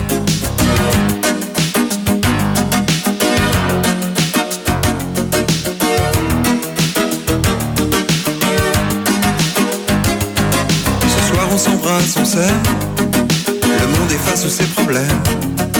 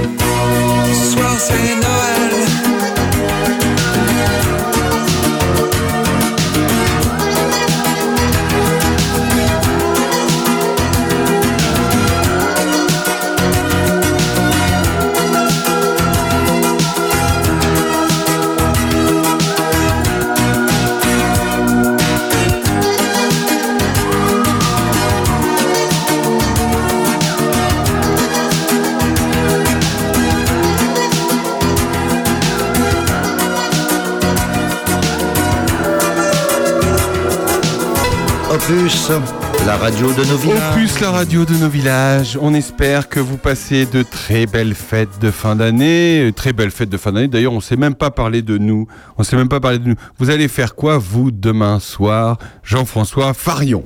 Alors demain soir, on est en petit comité avec ma sœur, mon beau-frère et deux amis, et nous allons évidemment euh, ne pas faire régime. Ne pas faire régime. Peut-être euh, comme euh, Louis Chédid, sûrement qu'on vient d'écouter, qui lui a 75 ans. On, a- on passe que des musiques de gens qui ont plus de 70 ans. Louis, Louis Chédid. Il devrait faire attention. Qui est d'ailleurs né en Égypte. Louis Chédid, euh, pour info, voilà. Euh, le 1er janvier 48. Euh, donc demain, c'est la fête. euh, c'est la fête. Demain, c'est la fête. Et puis, euh, le jour même de Noël, alors là, là c'est la, la grande réunion avec les neveux, les petits-neveux et les arrières, etc. La réunion qui coûte cher. Alors non, c'est pas la réunion qui coûte cher, parce qu'on a décidé que chaque... On sera, on sera neuf, donc on a décidé qu'on fait neuf cadeaux, mais neuf cadeaux qui ne doivent pas dépasser 4 euros, 5 euros, Alors ça, 6 ça euros. c'est la nouvelle, c'est la- c'est la nouvelle tendance, on va dire. Alors, Ça voilà, s'appelle tout le monde le- fait ça. Je sais plus Oh, comment bon, ça s'appelle. rien, ça mais mais c'est sors pas un nom anglais parce Oui, que j'allais le dire. Ah. Euh, tu vas sortir un mot anglais. Alors non, on. On veut pas le savoir. Non, non, non, mais la, la tendance du je t'offre un cadeau, je t'offre un cadeau de moins 2 ou je tire au sort. Oui, on le tire Euh, au sort. Je tire au Il y a sort. des numéros de tombola et on peut retomber sur son propre cadeau. Donc, Voilà, et là par exemple, nous on a une cliente qui nous a dit, euh, bah nous, euh, ce qu'on fait depuis des années, c'est qu'avant Noël, de quelques semaines avant, on tire au sort et on sait qui doit offrir à qui. C'est-à-dire, Ah, tu oui. dois offrir, par exemple, euh, tu tires au sort, tu dois, tu dois offrir un cadeau à ton grand-père. Voilà. Donc pas à tout le monde, qu'à une seule personne. Oui, nous, on l'a- Voilà. nous, nous, c'est différent. Donc, tous les cadeaux ont un numéro. Donc, il y a 9 fois 9 numéros. Et puis, tu plonges ta main dans un sac, tu tires un numéro, et puis tu prends le cadeau en question. Alors, ça peut être un tube de dentifrice euh, ou pas, euh, autre chose. Voilà. Et toi, Bernard, qu'est-ce que tu vas faire demain soir? Oh, moi, très simple. Petit, pareil, petit comité euh, avec euh, mon épouse et ma belle-mère. Voilà, on va bien manger, mais légèrement. Oui, oui, Bien boire, mais Vous avec allez modération. sûrement faire le marché de Charny demain matin. Ah, bah, évidemment. Excellent évidemment. marché de Charny. où je pense demain va être un marché assez exceptionnel puisque le 24 décembre, euh, évidemment, soir de, enfin, le matin du réveillon. Donc euh, voilà. Je pense qu'effectivement, il y a plein de bonnes choses. Je sais que le, le poissonnier, euh, le poissonnier euh, euh, est là, évidemment. Il prépare des, il prépare des grands plateaux de fruits Ah, de s'il y a de la mer. poutargue, je vais acheter de la poutargue. Il prépare de plateaux de fruits de mer. Il y a Laurent, évidemment, qui sera là avec ses huîtres. Il a, je sais pas combien de commandes d'huîtres. euh, voilà, c'est magnifique. Il y a du fromage, il y a des bons légumes, il y a de la confiture, il y a, il y a tout ce qu'il faut sur le marché de Charny. D'ailleurs, on en fait, on en parle, euh, on en parle souvent, mais c'est vrai, on a un beau marché de Charny. hein. Moi, je préfère qu'on parle justement de, de, de, de la bouffe et de ce qu'on boit, etc. à Noël. Euh, c'est pas euh, très proche de la tradition religieuse, évidemment, on n'est pas à la messe, mais c'est sympa de se retrouver comme ça et de bien manger. On a quand même une culture, une civilisation du bien manger, du bien boire. L'histoire des cadeaux, ça, ça me laisse un peu plus froid, parce que j'ai découvert, mais vous avez certainement découvert la même chose, il y a quelques années, que maintenant, je- je- quand, on m'a expliqué ça la première fois, je n'y croyais pas. Maintenant, le lendemain de Noël, les sites comme Au Bon Ah Coin, oui, oui, etc., croulent parce que des milliers et des milliers de gens revendent leurs cadeaux. Quand j'ai entendu ça, ça- j'avais les bras ballants. Aujourd'hui, ça ça me fait plus rien parce que j'ai compris que c'était comme ça. Alors le lendemain de Noël, voilà, tout le monde revend ses cadeaux sur le, sur le bon coin. Je trouve ça tellement désespérant. C'est un peu comme le loto. Il y a, bah évidemment, on fait, on fait des cadeaux, euh, mais quand même, il y a une net recul cette année, 4%, 4 de moins hein, sur le, de, de, de, ils, ils annoncent 4% de moins de, ventes sur les cadeaux. Grosse tendance euh, sur euh, Jurassic World euh, en 2022 et les poupées euh, Barbie l'année dernière. Alors là, cette année, c'est Pokémon, Pas de Patrouille ou les personnages de Marvel. J'ai l'impression que c'est depuis toujours, mais mais il y a quand même le phénomène Barbie parce qu'il y a, il y a un film Ah, Barbie qui est le sorti film. cette année et donc ça relance les les, bar les Barbie, mais j'ai l'impression que c'est tout le temps. Euh, donc voilà, la Barbie, la Barbie. En, Il n'y a en pas la. Barbie en Marie Non. Euh, est-ce qu'il y a la- est-ce qu'il y aura la Barbie aux cheveux courts comme notre nouvelle Miss France qui est magnifique? Alors ça, ça, on peut parler Ouais, deux secondes, mais alors c'est quoi cette polémique? Non mais les médias, non mais Bernard, là, là on dit souvent les médias euh, euh, grattent quand il faut gratter sur n'importe quoi. Ils ont découvert qu'il y avait des femmes qui avaient des cheveux courts. C'est incroyable Alors moi, j'ai- alors. j'étais absolument sidéré de ça parce que euh, quand, quand euh, vous voyez cette fille sur l'écran, euh, franchement, elle est très jolie. Elle est magnifique. Elle a un très joli visage, elle parle très bien. Mais alors son tout premier discours, euh, j'ai pas regardé toute l'émission, mais je suis tombé sur cette partie-là et ça m'a co- convaincu d'ailleurs qu'il fallait que j'aille faire autre chose. Parce que J'entends cette fille magnifique, qui est donc une des 30 candidates de Miss France. Après tout, il y a des gens que ça, ça, ça embête, il y a des gens qui, qui adorent ça. Moi, je n'ai pas d'avis là-dessus. C'est une belle fête. En plus, c'est très bien monté. La production est formidable. Ils savent faire, etc. Bon, c'est un très beau spectacle. Il n'y a rien à dire. On aime ou on n'aime pas. Après, Jean-Pierre. Foucault ne vieillit pas. Et il ne vieillit pas. Et je vois donc cette fille-là, avec les cheveux courts, en effet, qui vient du Nord. Et j'ai l'opinion de beaucoup de gens, et probablement beaucoup d'hommes. Je me dis, oh, celle-là, elle a quelque chose.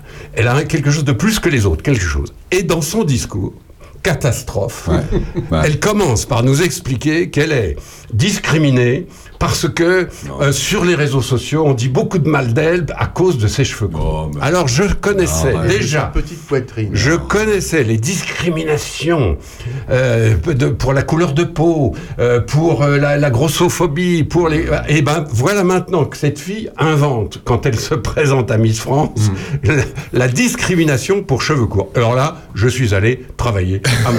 voilà. Non, je suis d'accord. En fait, c'est dommage que si j'étais chargé de communication de, Miss France euh, chez, le comité, euh, elle, elle répond toujours aux journalistes J'espère qu'on se souviendra pas de moi que pour ça.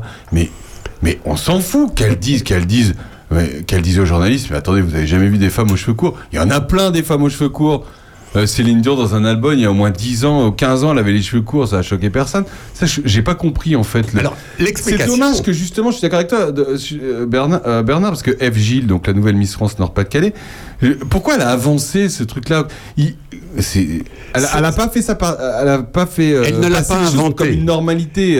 C'est qu'aujourd'hui, C'est une les- banalité. Les, les organisateurs de- du comité Miss France et, et les producteurs, etc., savent très bien ce qu'on reproche. À, à- à- à l'affaire Miss France en général, à la tradition des Miss France, c'est de considérer les femmes comme des objets. C'est des jolies filles, et du coup on mate euh, sur des jolies filles qui sont à moitié, etc., etc. Ils savent bien tous que c'est le premier reproche qu'on leur fait dans un monde euh, où euh, MeToo, le wokisme, etc. font qu'on n'en est plus là. Hein. C'est pas bien aujourd'hui, c'est même mal. Oh là là, je pèse mes mots. Hein. C'est mal de considérer qu'une fille est jolie comme ça sur une scène, elle a rien à dire, c'est une potiche, etc. Donc les organisateurs trouvent à la fois des bonnes causes, et vous avez remarqué que toutes les candidates ont une cause qui leur, est très chère, qui est une vieille là, pour les enfants handicapés, euh, euh, pour les associations contre la grossophobie, pour les machins, etc. Bon, déjà, ça fait un peu bizarre qu'il y en ait une ou deux qui est ça, après tout, pourquoi pas, mais que systématiquement, chacune de ces filles arrive avec une cause absolument sensationnelle pour lutter contre le cancer, ça fait déjà un peu bizarre. Et deuxièmement, on arrive, là, c'est le côté MeToo, etc. On arrive justement à ce qu'une femme normale, comme ça, qui arrive à la télé, normalement, elle est discriminée. Forcément. Et puis elle est contre les discriminations, évidemment. Et donc, il faut qu'elle se batte. Mon combat, c'est contre euh, ça ou ça ou ça ou ça. Et là, on se dit, bon, ça commence à bien faire un peu, quoi. Parce que ça, ça finit par être tellement artificiel. C'est tellement une façon de dire, on est moderne, on n'est pas justement seulement des poupées Barbie, etc. On comprend, mais on comprend justement, Aurélien, pourquoi la prod a soufflé à cette fille de dire Toi, t'es discriminée parce que t'as les cheveux courts. Elle était tellement jolie qu'elle avait aucune raison. Mais Sauf qu'elle avait mais les cheveux courts. aucune Ah, bah, quelle bonne dire- idée Elle Mais- est discriminée à cause de ses mais, cheveux mais courts. surtout celle qui avait les cheveux, celle qui avait euh, qui avait une coiffure euh, avec les cheveux euh, plutôt roux. Elle a pas dit euh, je me présente parce que j'ai les cheveux roux et je veux faire que les femmes rousses euh, soient bien dans la... Non mais enfin c'est ridicule de dire t'as les cheveux courts, t'as les cheveux longs. euh, Enfin voilà, j'ai trouvé ça. euh, Mais enfin en attendant, elle est très belle. Elle s'appelle Eve Gilles, le Nord-Pas-de-Calais. Dis donc c'est la troisième du Nord-Pas-de-Calais. Hein. Ils y vont, hein, ils assurent hein, le Nord-Pas-de-Calais. Hein. Mais moi, j'ai regardé le début donc et j'ai vu que euh, Miss Bourgogne est très jolie. Ah, très jolie. Ah oui, cette Ah, année, on avait une Ah, belle. Miss Bourgogne. Ah oui, oui. non, non, mais après, c'est vrai qu'il y en a qui se. re- euh, après, bon, on aime ou on n'aime pas Miss France. Moi, j'adore Miss France. C'est le rendez-vous chaque année. Je, je regarde. Mais euh, voilà, je, je regarde parce que je veux voir comment. si, si Jean-Pierre Foucault vieillit ou pas. Euh, voilà, ça, c'est surtout pour ça que je regarde. On se retrouve dans un instant. On parlera sapin. On arrivera un jour à parler sapin. Mais on se retrouve euh, juste après un petit tour dans les années 60 avec les Ronettes. Slide it right. Magnifique. À tout de suite.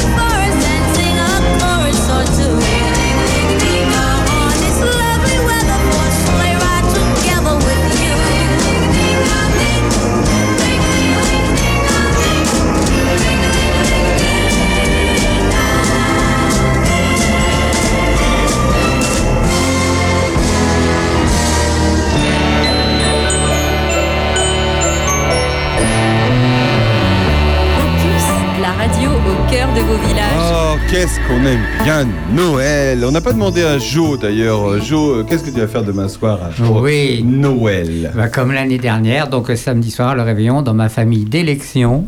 Hein La famille d'élection Oui. D'élection D'élection. D'élection de Miss France. D'élection, oui. Non, pas, de, pas de Miss France, non. Euh, donc, euh, bah oui, je vais euh, réveillonner dans la famille de Sandrine. De Sandrine. Et euh, le dimanche, je vais dans ma famille euh, biologique, euh, naturelle, voilà, Oui. pour le repas de Noël. Rappelle-nous pourquoi vous appelez ça famille d'élection? Ah, que tu choisis. qu'on- a choisi, qu'on a choisi. C'est la famille choisie. C'est- voilà. Ah, parce on, a, que, on a choisi À force de les fréquenter, euh, il se crée des liens de- d'amitié, et fraternité, liberté, égalité. Choucroute.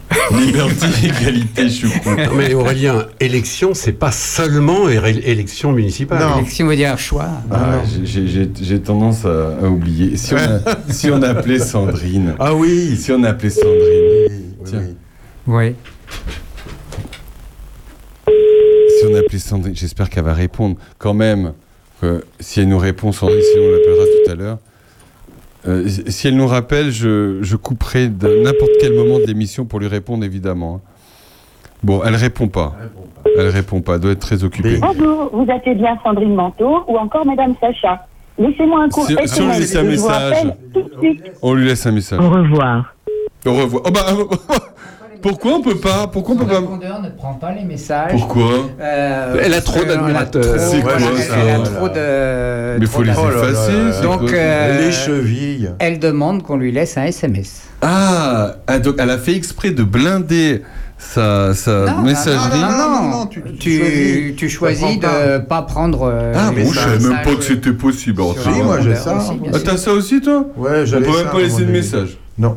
D'accord, ouais, bah, après, t'as comme des ça. gens qui disent Mais je t'ai laissé un message. Je dis Bah, tu peux pas. Donc, D'accord. Si on parlait du sapin, le sapin, Ça sent le euh, sapin. c'est la représentation de Noël. Est-ce qu'on ferait Noël sans sapin, Bernard? Le sapin, c'est devenu en effet un symbole de Noël, mais alors c'est très curieux parce que, euh, bon, au départ, euh, le sapin, on imagine que ça vient du Nord. Hein. Ça, c'est- le sapin, c'est pas une spécialité corse. Hein. Donc c'est c'est en Allemagne ou en Scandinavie, par là, euh, que la tradition du sapin était euh, régulière. Et, et- et s- il s'avère que c'est souvent des pays protestants. Et du coup, le sapin, à un moment, était peut-être un peu plus protestant que catholique. Mais ça, c'est l'histoire. Aujourd'hui, le sapin, honnêtement, on- le sapin de Noël, c'est devenu la tradition. Alors franchement, qui n'a plus rien de religieux? Qu'est-ce qu'on s'en fout de savoir si, bon, si c'est religieux ou pas? Un sapin, un sapin. On veut juste ça- savoir si c'est un Norman. euh, voilà. Ce qui reste, c'est simplement les vieilles traditions sont là, c'est-à-dire qu'il y avait à l'époque où le sapin est apparu comme ça, c'était des, des pommes, on mettait des pommes rouges. Et aujourd'hui, ces pommes rouges, bah, on a mis des boules. Bon, de même que euh, il y avait des, hein, des petites des petites flammes pour montrer la lumière, parce que c'est toujours, on arrive toujours à cette idée de la lumière. hein. Et aujourd'hui, bah voilà, on fait pas trop de petites flammes parce qu'on va mettre le feu partout. Donc, ah, on mettait euh, des flammes en dessous Ah du oui, sapin ah, mais des ah petites ouais. bougies. Oui, Ah, des vraies ouais. bougies. On Des mettait vraies bougies. Ah, Ah, oui. mais Bah, on- là, on peut en mettre, mais il faut éviter sous le sapin, quoi. On peut, mais Au- Aurélien euh, est trop jeune pour avoir connu ça, mon cher Jean-François. Moi, j'en ai mis, j'en ai Mais moi, j'ai mis, quand j'étais tout gamin, on mettait les bougies. Et quand j'y repense, mais c'était de la folie. De la on folie. mettait une, une quarantaine de bougies Dans le allumées sapin dans le sapin. Ah, dans le sapin Mais- Ah, je pense en dessous. Dans le sapin dans le sapin, je- dans l'appartement, dans le Ah ouais, sapin. Non, ah mais c'était extrêmement dangereux. Les- Extrêmement dangereux. C'est de la folie de faire ça. Ah ouais. Mais à l'époque, on le faisait, on faisait très attention, les enfants étaient très surveillés par les parents, etc. Bref, aujourd'hui, le sapin s'est quand même imposé, puisque je lis là aussi, dans un sondage paru cette semaine, que 77% des foyers en France mettent un sapin à Noël. Ce qui est, on comprend que il y a y a très très très loin d'avoir en France 77% de croyants, de catholiques pratiquants ou de protestants pratiquants. Donc, on voit bien que c'est une tradition qui s'est formidablement implantée, qui est assez sympa, qui a du sens parce qu'elle vient de loin, il y a des significations, des symboles, et en même temps, c'est d'une simplicité, j'allais dire biblique, c'est-à-dire que voilà, chacun va chercher son sapin, ça fait fonctionner les marchés, et puis nous les Bourguignons, on est très fiers parce que la moitié des sapins de Noël en France viennent du Morvan. Ouais. Eh oui, c'est oui. chez nous tout ça. C'est bourguignon le sapin de Noël quelque part. Et puis qu'on se le dise quand même, parce que il y a des sapins. Un sapin, ça met entre 3 et 5 ans pour pousser, mais ils sont plantés pour ça. Voilà. Donc quand on dit oui, il faut couper les, sa- on coupe les sapins, ils sont plantés pour ça. Bien sûr, il y a Voilà. des entreprises dans le Morvan qui, qui sont très connues, je vais pas citer de nom, mais des entreprises qui en effet font ça, préparent le Noël de dans 4 ans, dans 5 ans, dans 6 ans, et on replante, des, des coupes. euh, c'est c'est une, une industrie, une véritable industrie. Et c'est une industrie sympa comme tout. Je veux dire, quand, quand on pense aux entreprises, en général, on pense au pognon, au truc, au conseil d'administration. Là, c'est d'abord des arbres qui poussent dans la nature. C'est quand même très sympa, quoi. Et euh, vous avez vu, il y a quelques années, le maire de Bordeaux a fait une connerie. Ça arrive. Moi aussi, ça arrive de faire des conneries. Donc, euh, Ah. Ouais. je, je suis pas Et en quand train de t'es faire maire son de procès. Bordeaux, tu peux réfléchir avant aussi. T'as le droit de réfléchir. Alors il s'était dit non, mais le sapin de Noël. Alors il a commencé par une connerie parce que lui il pensait que le sapin de Noël c'était religieux. Ouais, non, rien Bon. Alors que franchement non, c'est- c'est absurde de dire ça. Alors comme c'était religieux, il a supprimé le grand sapin de Noël qui était au centre de Bordeaux, etc. Ce qui était évidemment idiot. Ça lui a valu, mais alors je crois que la moitié de la France l'a insulté. Bien fait. C'était absurde. Mais, mais le, Et- le sa- le sapin aujourd'hui, oui, ça a des racines. Oui, Noël, c'est la nativité. Mais il faut arrêter. Euh, Il faut quand même lire deux ou trois bouquins de temps en temps. Ça, ça c'est intéressant aussi. Puis parler avec les gens pour comprendre que voilà, la boule de Noël, c'est pas religieux. Le sapin de Noël, c'est pas religieux. Et pour Voilà. Bordeaux, juste pour Bordeaux, euh, donc effectivement, ça avait fait couler beaucoup d'encre il y a deux ans. Et tu sais euh, en quoi il est le sapin cette année à Bordeaux? Il est en verre.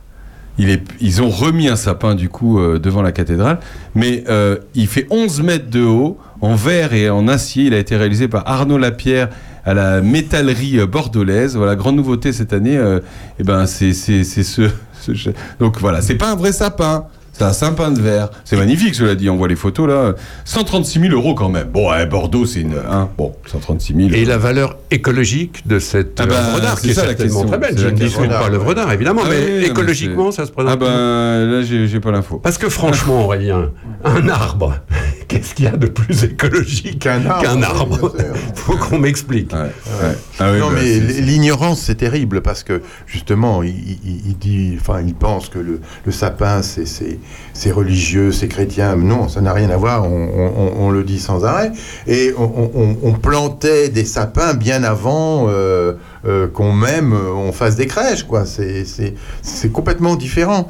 Euh, c'est comme certains qui ne supportent pas l'archange Sabriel, l'archange Gabriel, pardon, mais qui euh, vénèrent l'archange Djibril, alors que c'est le même, quoi. Donc euh, voilà. Bon. Alors, ils disent quand même que c'est plus rentable.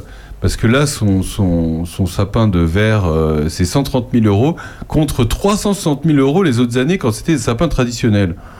Euh, donc effectivement, ça, je crois que c'est le coût de, de Strasbourg. Bah, oui. Bon, alors apparemment c'est trois fois moins cher. Bon, euh, Bon, la bon, on fait des route. économies. Bon, c'est pas un vrai sapin, mais apparemment ils font des économies quand même. Bon, Moi, je peux vous dire qu'il y a à peu près 20 ans ou 22 ans, j'avais un sapin dans mon jardin, à Saint-Denis-sur-Ouane. Hmm. Et euh, euh, c'était embêtant parce que les arbres commençaient à se monter dessus les uns les autres, et donc j'ai décidé de sacrifier mon sapin. J'ai téléphoné au maire de Charny, qui s'appelait Bernard Jobert à l'époque, ouais. en lui disant Cher Bernard, est-ce que tu veux un sapin pour Noël? Il m'a dit Mais tu parles, bien sûr, évidemment. Et mon sapin, mon sapin à moi, à moi, était le sapin de Charny de cette Voilà. année-là. Eh ben, il n'a pas coûté un sou. Eh oui, ben Euh, voilà. voilà, voilà, voilà. Ouais, ouais, ça c'est. c'est ça. J'étais très fier. Hein. C'était mon sapin. Hein. Le- Tiens, on parlait, on parlait de l'origine des, des- des boules qu'on met dans le sapin, qui étaient des vraies pommes au tout début. Et puis à un moment donné, euh, ceux qui voulaient mettre des vraies pommes dans leur euh, arbre, eh ben, ils n'en avaient plus. Donc euh, c'était des souffleurs de verre. Ils ont dit on va faire des pommes en verre. Et c'est comme ça qu'on sont les, les boules de Noël qu'on met aujourd'hui, qu'elles soient en verre ou pas d'ailleurs. Qui font un carton. hein. Vous allez sur le marché de Noël de Strasbourg. il y a des voilà, il y a des souffleurs de verre historiques qui vendent des boules à 30 euros. euh, C'est mais c'est magnifique, hein, euh, c'est magnifique. A- Les, les gens font, il y a une file d'attente pour acheter des boules. Pour être tout à fait complet sur le sur le sapin, on fait un petit coucou évidemment à l'entreprise Abies Décor. Absolument. À Michael Gou, euh, voilà, qui, qui se trouve à à, bah, à son à Cepo maintenant, à, à Cepo, euh, donc juste en sortant de Charnière épuisé. Et puis on lui fait un coucou parce que euh, bah, il a une idée un peu géniale en fait. Euh, C'est-à-dire il s'est dit euh, bah, qu'il y aura de moins en moins de grands sapins et il s'est dit bah, si on mettait plein de petits sapins pour, faire un grand sapin, donc il y a une structure métallique. Et, euh, et voilà, il va jusqu'à 11 mètres de haut et il a de, de plus en plus de grosses villes qui, euh, qui prennent son oui, sapin. et, et voilà, donc c'est plein de petits sapins, ça, voilà, c'est des sapins qui font 2-3 mètres. Et puis, euh, ben, il imbrique comme, euh, comme des Lego pour faire un grand sapin. Voilà, donc euh, coucou à, à Mickaël, euh, qui, est un, qui est un gars bien de chez nous, puisqu'il habite Prunois en plus. Absolument, oui. Donc euh, voilà, on se retrouve dans un instant. On parlera du Père Noël. Et Joe nous a préparé une chanson de Père Noël.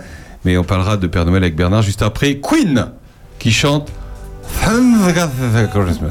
À tout de suite.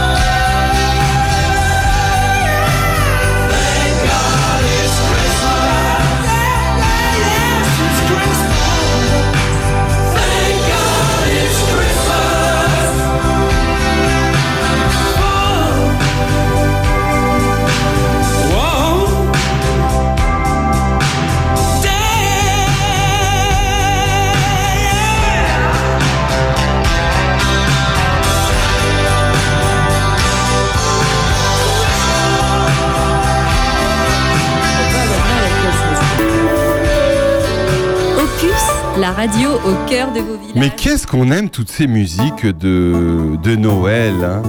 Bon, en fait, on aime bien parce que c'est la période. hein. On n'écouterait peut-être pas, pas ça non plus tout le temps, toute l'année, hein, Jean-François? Bah non, vra- vraiment pas. Mais enfin bon, tu nous as pas mis les traditionnels quand même. Ah, tu veux une Ah bah traditionnelle? oui, bah oui. Ah, si j'ai ça. Écoutez ça.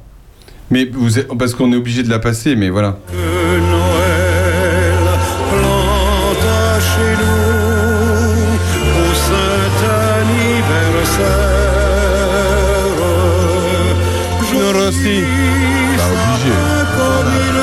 Voilà. Ça c'est du traditionnel.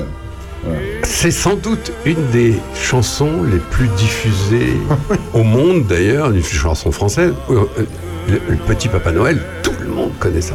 tout le monde connaît. Oui, c'est vrai. Bah, c'est, puis, oui, bah, là on est obligé de connaître. On est obligé de connaître. Et sur le moment, ça a dû faire un peu sourire, parce que c'est quand même un peu mièvre, c'est écrit à l'ancienne, hein, au saint anniversaire, Oui, c'est quand même, oui, oui. aujourd'hui plus personne n'écrirait ça.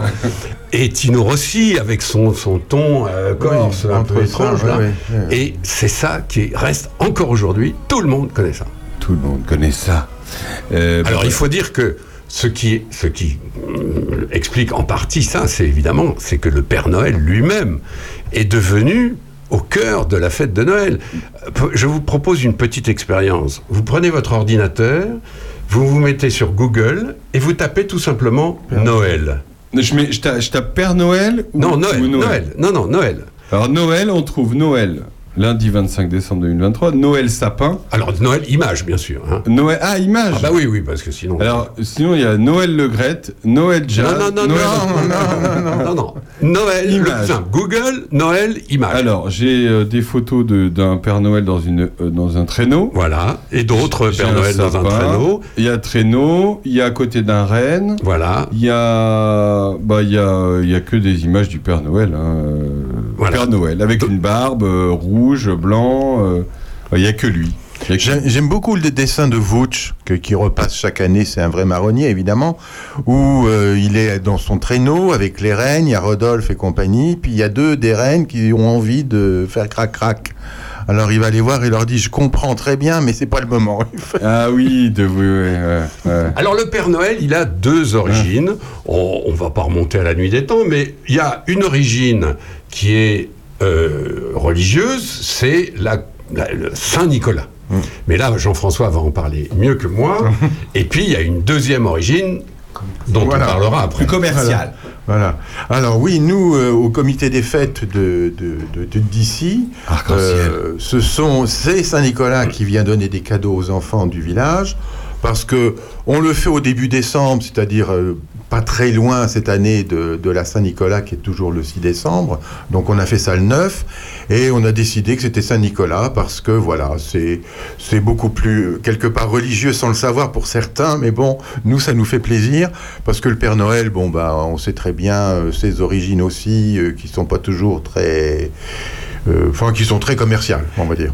Qui viennent de, de- de l- entre deux guerres, avant la Deuxième Guerre mondiale, donc, il y avait une entreprise que tout le monde connaît, qui était déjà une des grandes entreprises américaines, symboliques, emblématiques, c'était Coca-Cola. Et pour vendre son Coca-Cola, la direction de la publicité de l'entreprise a, au, au fond, réinventé un Saint-Nicolas en tenue rouge. Pourquoi en tenue rouge? Parce que c'était la couleur des bouteilles de Coca-Cola. Il faut pas se méprendre là-dessus. C'est aussi simple que ça. Et c'est les producteurs et les publicitaires de Coca-Cola qui ont lancé dans le monde entier le Père Noël New Look, celui qu'on connaît aujourd'hui, celui qu'on trouve sur Google comme si c'était ça Noël. Et c'est quand même important de garder ça à l'esprit, c'est que tout ça, c'est d'abord une opération commerciale pour vendre des bouteilles de Coca-Cola. Voilà, gardons ça à l'esprit parce que ça permet de rester un peu humble. C'est- C'est c'est incroyable. D'ailleurs, euh, vous allez sur le site de, de Coca-Cola et ils en parlent. Ils disent une rumeur attribue à Coca-Cola la paternité du Père Noël. nous, nous sommes tous d'accord. Il est chaleureux, avec une longue barbe blanc et rouge. Un grand nombre de personnages s'accordent à dire que Coca-Cola ait donné sa couleur favorite au Père Noël. Mais ils disent pas que c'est forcément eux. hein, mais euh, bah, ils peuvent pas dire que c'est eux qui l'ont créé non plus. hein, euh. Mais euh, Ah non, ils n'ont pas créé le Père Noël, non. Mais ils ont créé ce Père Noël-là, Oui, avec cette voilà. couleur-là, Avec cette couleur-là. qui a accompagné pendant, jusqu'après la guerre, le- la vente de Coca-Cola à travers le monde. Il n'y a rien à dire là-dessus. Santa Claus. hein. Santa Claus. Santa Claus. Et le Père Noël, évidemment. Alors, ce qui est incroyable, c'est que les enfants font la différence entre le Père Noël qui croise dans un supermarché 15 jours avant Noël et, euh, et le, le Père Noël qui vient vraiment le 25. C'est incroyable. Ils savent, même les enfants savent que, euh, que celui qui croise, c'est pas vraiment le vrai. Le vrai, il arrive dans la nuit du 24 au 25, qui a une capacité d'ailleurs Oui, à voyager très vite. Il faut savoir que Santa Claus, c'est en anglais le nom de qui? De Saint Nicolas? Ah, Santa Claus. C'est le même personnage. D'ailleurs, Le c'est Saint-Nicolas personnage. qui a commencé à distribuer des cadeaux aux Absolument, enfants. bien Absolument. Ah ouais. Suivi du Père Fouettard. Sûrement que ça euh, a inspiré quelques, quelques chansons, euh, notamment Oui. Monsieur Jo. Eh bien, je vais vous chanter un petit Dutron. Hein. Ah, Dutron, Ah, Dutronc. Dutronc, par Monsieur Jo. Je l'ai trouvé au petit matin, toute nue dans mes grands souliers. Placé devant la cheminée, pas besoin de vous faire un dessin. De battre mon cœur s'est arrêté sur le lit, j'ai jeté mon fouet. Contre elle, je me suis penché et sa beauté m'a rendu muet. C'était la fille du Père Noël, j'étais le fils du Père Fouettard, elle s'appelait Marie-Noël, je m'appelais Jean Balthazar. Je prends la fille dans mes bras, elle me dit mais non Balthazar. Ne fais donc pas le fier à bras, je suis tombé là par hasard. Toute la nuit, j'avais fouetté à tour de bras les gens méchants. C'était la fille du Père Noël, j'étais le fils du Père Fouettard, elle s'appelait Marie-Noël, je m'appelais Jean Balthazar. Descendu chez moi par erreur, elle était là dans mes souliers. Et comme je ne pouvais prendre son cœur, je l'ai remis sur le palier. C'était la fille du Père Noël, j'étais le fils du Père Fouettard. Elle m'a dit d'une voix de crécelle bye bye au hasard Balthazar. C'était la fille du Père Noël, j'étais le fils du Père Fouettard. Elle s'appelait Marie-Noël, je m'appelais Jean Balthazar. Bravo Oh Dutronc. Bravo, Monsieur Jo.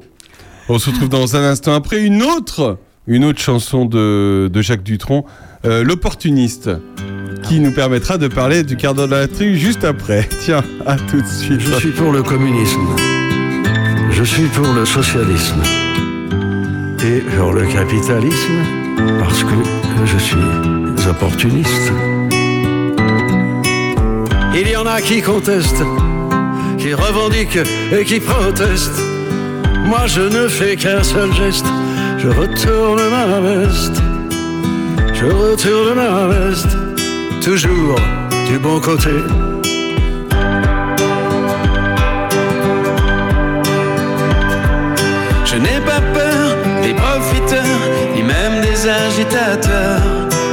Je fais confiance aux électeurs et j'en profite pour faire mon beurre.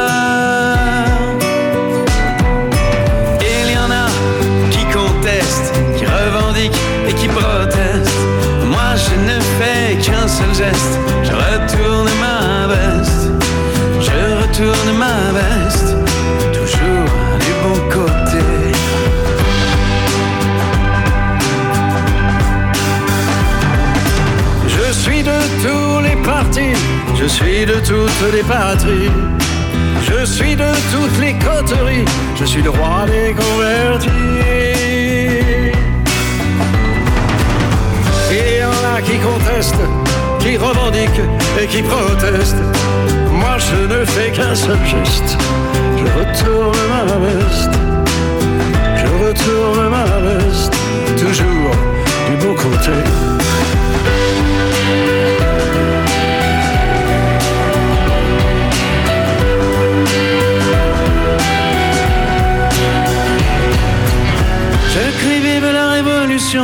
Crie vive les institutions. Je crie vive les manifestations. Je crie vive la collaboration. Non, jamais je ne conteste, ni revendique, ni ne proteste. Je ne sais faire qu'un seul geste,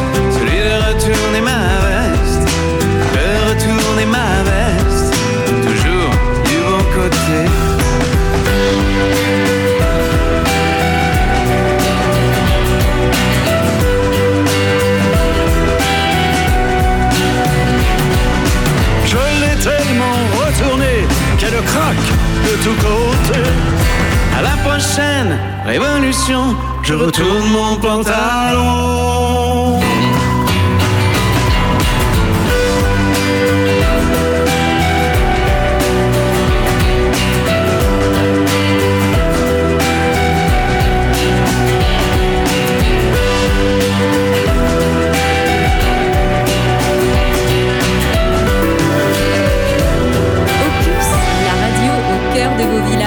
La radio au cœur de vos villages, émission spéciale Noël, mais pas que, mais pas que, avec cette chanson, on peut facilement euh, trouver une transition euh, pour parler de l'actualité, cette chanson mythique qui peut être, euh, hop, qui peut être, hop, collée à, à plein de monde hein, finalement. hein.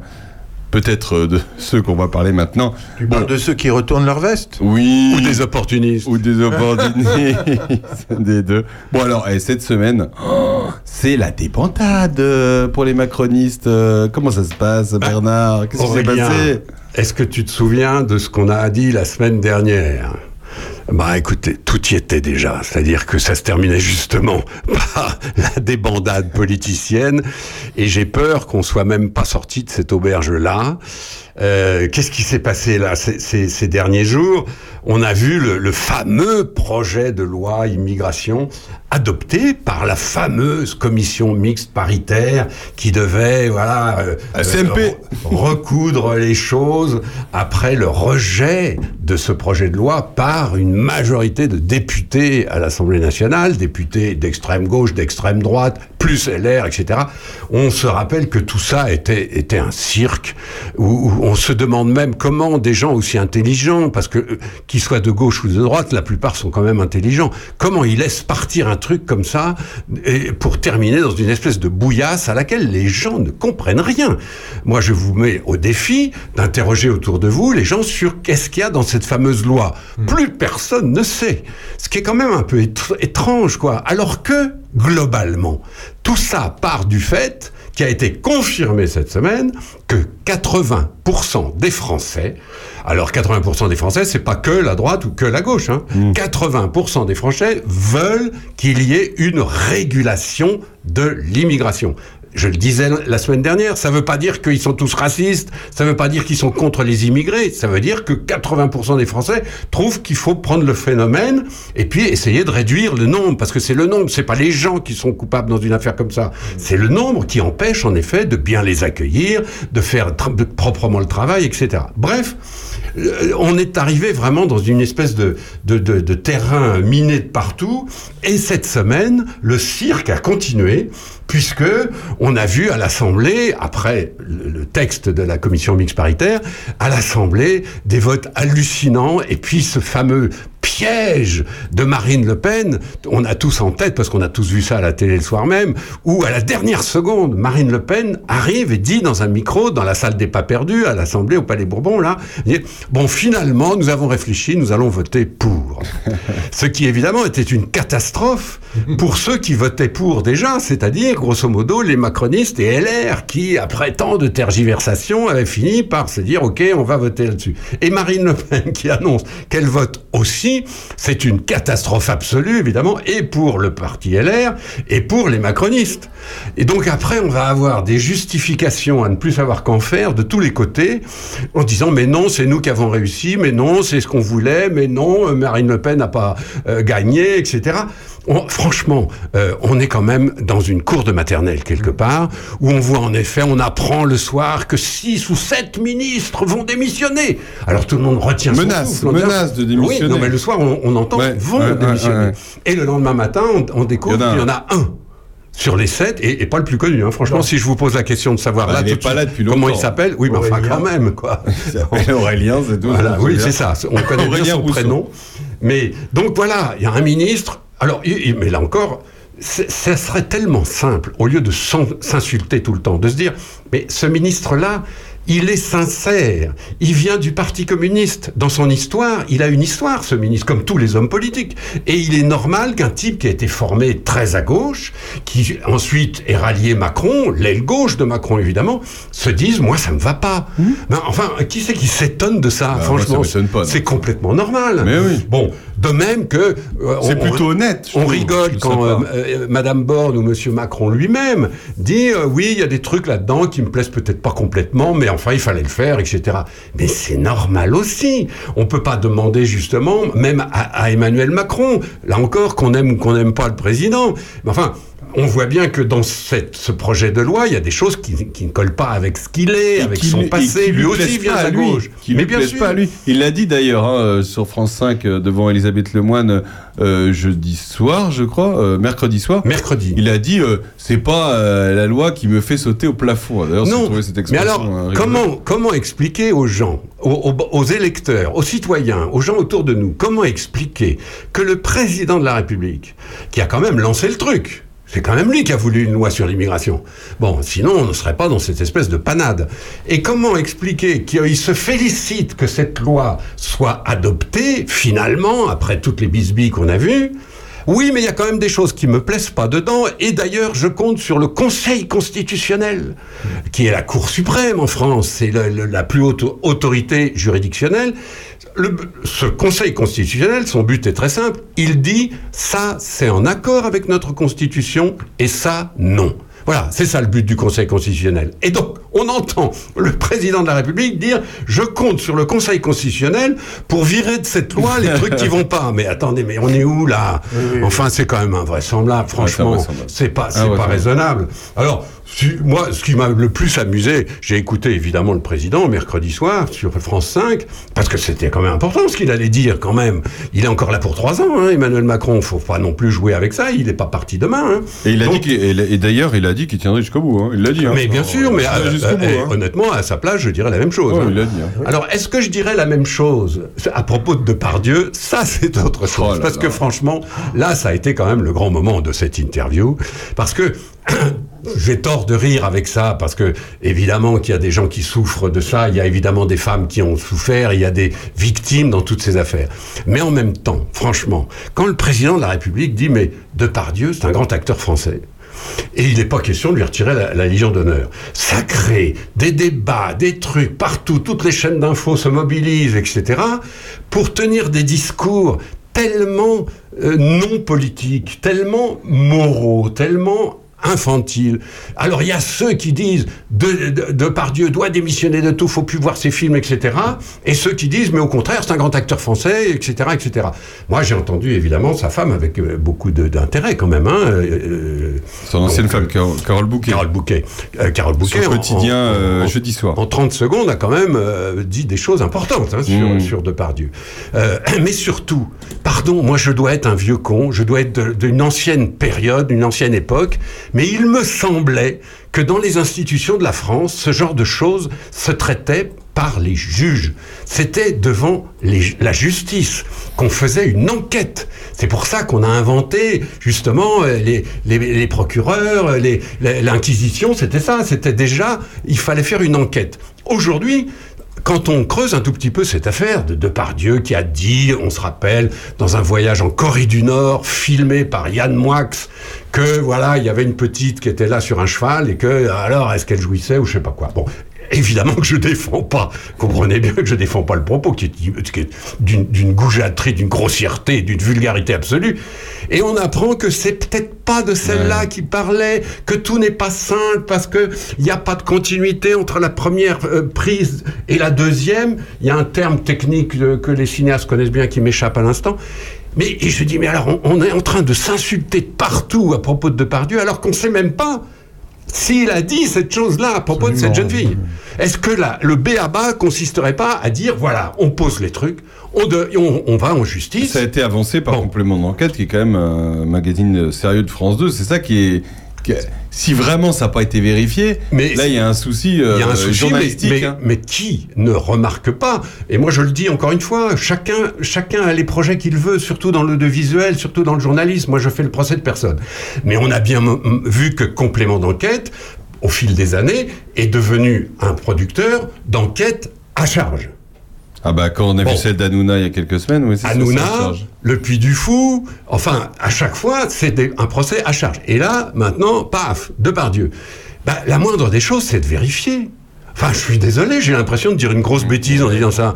Mais oh, Ce qui est va, assez étonnant, ce qui vérifier. est assez étonnant de leur part, parce que euh, ne pas vérifier, c'est euh, potentiellement euh, euh, diffamer. Non, Donc, ça Aurélien, crois, je crois que ça n'est pas ça la vraie raison. C'est que pour vérifier, moi, je, je- pardon, j'ai été journaliste pendant 40 ans. Quand je vérifie, je prends le temps. On ne vérifie pas comme ça, on fait pas Google, machin, et hop, euh, tiens, c'est la réponse. Non, c'est très compliqué. Il faut aller chercher les rushs, il faut aller voir si effectivement ça correspond, il faut aller vérifier qui a fait quoi, comment et où, et si ça se trouve, on va découvrir que les propos orduriers de, de Pardieu, encore une fois que je ne justifie pas, mais ne s'appliquaient pas à la petite fille de 11 ans. Et à ce moment-là, alors, tout s'effondre, ce procès médiatique avec des gens qui et des gens que, etc., tout va s'effondrer.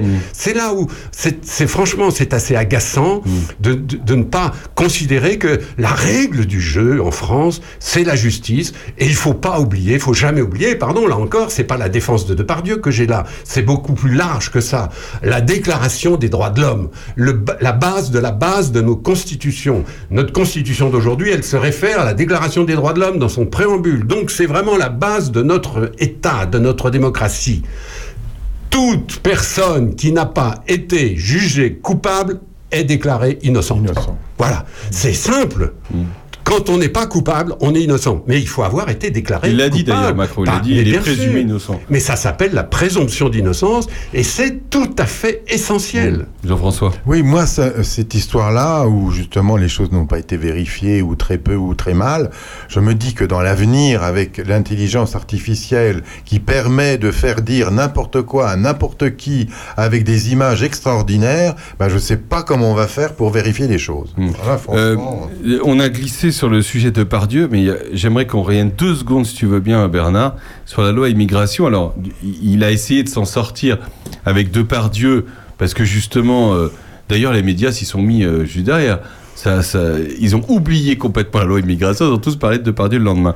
Non, je voulais parler de notamment d'Anne Hidalgo et des départements, des présidents de départements qui sont exprimés juste après le passage de la loi en disant on n'appliquera pas la loi. Eh ben, franchement, qu'on soit pour ou contre la loi, moi ça m'a choqué. Mais c'est évidemment choquant. Alors, là encore, essayons de comprendre, essayons de savoir de quoi on parle. Dans la loi, euh, dans le projet de loi euh, sur l'immigration, il y a au moins une mesure, l'APL, qui dépend des départements. Et en effet, c'est le préfet au niveau de l'État et le président du conseil départemental qui doivent euh, gérer cette affaire. C'est comme ça, la France est un pays avec des régions, des départements, des communes, et il est normal que si ça dépend du département, c'est le département qui prend la, décision.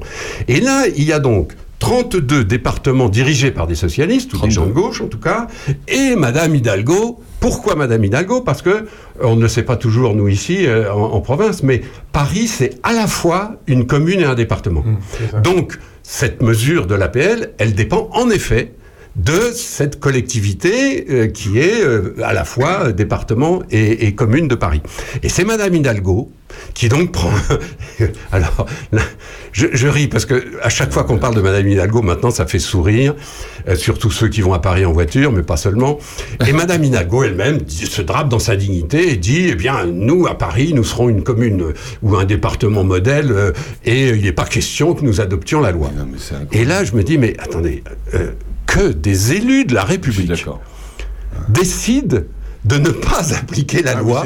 Alors là, là, les bras m'en tombent. Alors, dans ce cas, quand il y aura une, une loi qui va passer et qui sera euh, étiquetée gauche-gauche, les présidents de département de droite ne l'appliqueront pas parce qu'elles viennent de gauche. Non, mais c'est délire. C'est-à-dire que si les élus d'aujourd'hui, euh, à quel niveau qu'ils qu'ils soient, n'appliquent pas les lois qui arrivent du Parlement, on fait comment? Mais Enfin, je veux dire, c'est la déchéance. Hein. Puis alors, nous, ici à Charny, on, on voit bien euh, l'échelon communal. Nous, on est donc une, une, commune nouvelle avec 14 villages, et donc c'est intéressant, c'est très riche d'ailleurs ce qui se passe chez nous. C'est pas toujours rigolo, mais c'est très riche. On voit bien, mais si le maire d'une commune commence à dire ah non ça je l'applique pas. ah non ça je l'applique pas parce que je suis con... mais, c'est la fin du c'est la fin du monde. Complètement. C'est l'anarchie immédiate. Et puis dans ce cas alors dans ce cas si un élu se permet de faire ça n'importe quel concitoyen va se dire bah, attends moi il y a un sens interdit là. La loi c'est il faut s'arrêter. Mais j'ai pas envie de m'arrêter moi. Donc il va passer. Non enfin je veux dire c'est je caricature mais je veux dire que des élus n'applique pas les lois, j'ai trouvé ça incroyable. C'est la porte ouverte à toutes les fenêtres. J'ai trouvé ça incroyable. Et si on parle... Et non mais ça fait quand même 30% des départements. Hein. Il y a 101 départements en France, ça fait quand même 32, 32 euh, euh, sans parler de Paris, 32 sur 101, c'est 30% des départements quand même. C'est énorme. Il y, y, a une chose que ça signifie aussi dans l'espèce de, d'abêtissement ou d'affaiblissement de, des institutions qui sont désolantes. Alors attention, hein, soyons clairs, les institutions c'est d'abord des hommes. Hein. C'est quand même la faute. C'est la faute des hommes qui les incarnent hein, quand même. Et mais on voit bien que le niveau baisse d'une façon générale, à la fois sur le plan de l'intelligence, de la culture et de la morale. Oh, bah on voit bien que tout ça se, se, baisse. Et du coup, on arrive à partir du moment où les élus de la République mmh. sont en dessous de leur de leur euh, de leur euh, euh devoir. J'essaye de trouver les mots justes. Mmh. Euh, ben, il est normal que les juges prennent le pouvoir. Mmh. Parce qu'en France, il faut toujours rappeler, il y a un pouvoir judiciaire qui n'est pas le même que le pouvoir législatif et qui d'ailleurs n'est pas le même que le pouvoir présidentiel. Mais le, le, le, pouvoir législatif, lui, on lui demande maintenant quasiment de faire la loi, puisqu'on lui dit voilà, voilà un paquet de mesures là sur l'immigration, vous allez nous dire les bonnes et les pas bonnes. Et alors, est-ce que c'est normal que ce soit les juges quelle que soit leur qualité, là encore, il ne s'agit pas de, de, de, de, les, de les abaisser plus qu'il ne le faut, mais c'est pas normal que ce soit les juges du Conseil constitutionnel qui décident demain, par exemple, qu'on soigne ou qu'on soigne pas un malheureux qui a pas ses papiers, qui du coup euh, doit entrer ou pas à l'hôpital. C'est pas aux juges de dire ça, c'est à la loi, et la loi, c'est bien le Parlement qui décide et qui vote la loi. Donc on est quand même dans une situation, franchement, qui est pas rigolote. Mais quand tu un président de département qui n'a même pas peur de la loi, parce qu'il dit, moi de toute façon, j'appliquerai, je n'appliquerai pas la loi, quitte à aller, il le dit eux-mêmes, il le dit, quitte à aller au tribunal administratif. Non mais, enfin, c'est quand même mais hallucinant. Voilà. C'est pardon, rien. C'est exactement, le, exactement le risque que je viens de souligner, c'est que ça. tout ça va se jouer au tribunal administratif, au Conseil constitutionnel, au Conseil d'État. Alors à chaque il fois, sera ça condamné, sera il sera condamné parce que c'était la loi et qu'il l'a pas appliquée. Non mais c'est le délire. Or, il faut quand même rappeler un truc tout simple. Hein. Un élu, c'est élu par les gens, par le peuple, c'est quand même ça la base du régime, de la démocratie, alors qu'un juge, c'est pas élu. Non. Pardon, mais la plupart des juges sont là parce qu'ils ont réussi un concours. Évidemment, bravo, très bien, super d'avoir réussi le concours, mais ça ne le, leur donne pas un pouvoir supérieur aux élus de la République. Pouvoir qu'ils ont aux États-Unis, hein. il faut, faut dire. Euh, Et on voit, on voit aux États-Unis où ça les mène. Euh, on va peut-être terminer le quart d'heure. De... Terminons avec l'USA, justement. Voilà. Les USA. Parce qu'il s'est passé un truc cette ouais, semaine formidable. Ouais. Il s'est passé un truc tout à fait inattendu aux États-Unis. Chacun ah sait, oui. on en a parlé ici, que tout le monde est très inquiet de la réélection de Donald Trump l'année prochaine, enfin cette année plutôt, en novembre, euh, de l'année prochaine, pardon, novembre 24. Et tout le monde est un peu inquiet de ça. Et là, il s'est passé un truc que personne n'avait prévu. Il y a un État qui est le Colorado, qui a dit, bah nous, euh, on considère que quand, ce qu'il a fait là, le 6 janvier de, il y a deux ans euh, au Capitole, c'est pas bien, donc on le déclare inéligible. Il peut pas se présenter chez Alors nous. ça, c'est quand même étonnant. Ah, ça, tout le monde s'est marré, mais en même temps, c'est pas forcément que rigolo. C'est, on touche quand même à, à l'essentiel de la démocratie. Est-ce que c'est possible ça? Alors aux États-Unis, oui, apparemment oui. Possible, sauf que, sauf que ne rions pas trop vite, car évidemment que Donald Trump va s'adresser au Conseil, comme nous, pareil, à l'équivalent du Conseil constitutionnel, là-bas c'est la cour, suprême, et comme la Cour suprême est composée de juges qui sont nommés par les présidents successifs, il s'avère qu'aujourd'hui, la majorité des juges de la Cour suprême ont été nommés par Donald Trump. Voilà. incroyable. Voilà. Donc terminons par ce sourire qui est un sourire en coin. On reviendra là-dessus dans nos prochaines émissions. Allez, super. Merci beaucoup, Bernard. On se retrouve dans un instant, juste après, à la découette. Ah, voilà. À la découette. Elle a des couettes. Ah oui. Ouais, elle avait. À laver. Sheila. Les rois mages. À tout de Les rois mages en Galilée suivaient des yeux l'étoile suivrai où tu iras, j'irai, fidèle comme une ombre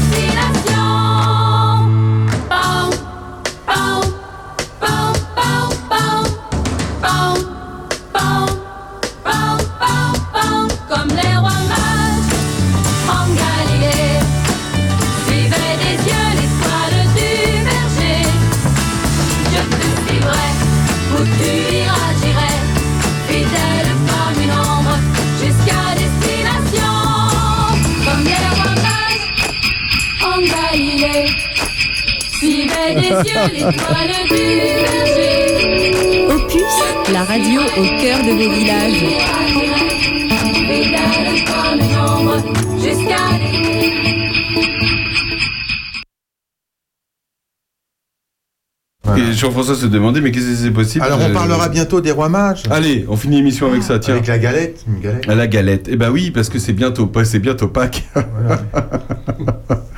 Bernard. Avant. Non, les, les rois mages en deux mots, mais on, deux mots. on y reviendra Allez. début Oui, janvier. voilà. euh, parce Oui, qu'on partagera une galette autour de ces Bien micros, sûr. évidemment. Mais euh, grosso modo, les rois mages, vous savez, quand, Jésus est né, donc on revient à l'origine, hein, Jésus est né dans sa grotte, euh, voilà, Marie, Joseph, la crèche, et euh, les premiers à avoir été euh, informés de ce qui se passait, là, il y a quelque chose d'étrange, c'est les bergers du coin. Alors les bergers descendent, arrivent à la crèche, adorent Jésus, on leur dit, voilà, c'est le Fils de Dieu, etc. Bon. Et puis après les bergers, il y a ces trois types, un peu étranges, qui arrivent de loin, et selon les historiens, ils viendraient de Perse. Alors vous voyez qu'on est, on est toujours dans le même monde. hein. La Ouais, Perse, la fait, Perse, hein, il faut l'Iran. pas oublier qu'aujourd'hui c'est l'Iran. hein. Ouais, c'est l'Iran. c'est l'Iran, c'est Téhéran, hein, c'est là. hein. Et ces trois types, qui sont sans doute princes ou rois de je sais pas quoi, arrivent. Scientifiques. Ils ont suivi Ouais. une, une, une étoile. Alors là encore, les, les historiens disent bah, il y a eu des météorites, il y a eu des choses comme ça. C'est d'ailleurs pour ça aussi qu'on peut parfois dater cet épisode, parce que les spécialistes de l'espace savent à quelle date il y a eu une météorite ici, etc. Ou une conjonction. Ou une conjonction d'étoiles. supernova. Et donc, ces trois-là arrivent Et alors ils arrivent à Jérusalem, évidemment, ils voient le gouverneur euh, Pilate, et puis ils lui disent euh, Hérode, pardon, euh, et il va, il voit Hérode, et le roi Hérode, qui dépend des Romains, mais qui est quand même roi, et euh, qui dit mais alors, euh, il paraît euh, que est né dans votre coin euh, le roi des Juifs? Alors, Le début des rumeurs. alors, ouais, mais surtout, surtout, gueule, de, gueule du roi Hérode, qui, se- qui dit, mais le roi des Juifs, c'est moi. Il y a un mec au-dessus de moi. Donc il va y avoir ce bébé-là, il va être au-dessus de moi. Et donc, c'est là où Hérode va ruminer son truc. Les rois mages vont aller en effet jusqu'à la crèche pour euh, donner leurs présents. Hein, Melchior, Balthazar euh, et, et le troisième. On sait jamais comment il s'appelle. Gaspard. Gaspard, Gaspard. Qui vont donc offrir leurs présents à ce futur roi des Juifs, etc. Ils repartent d'ailleurs en catimini parce qu'ils veulent pas revoir Hérode à Jérusalem, donc ils repartent par la montagne, ils rentrent en Perse. Bon, on n'entendra plus jamais parler d'eux.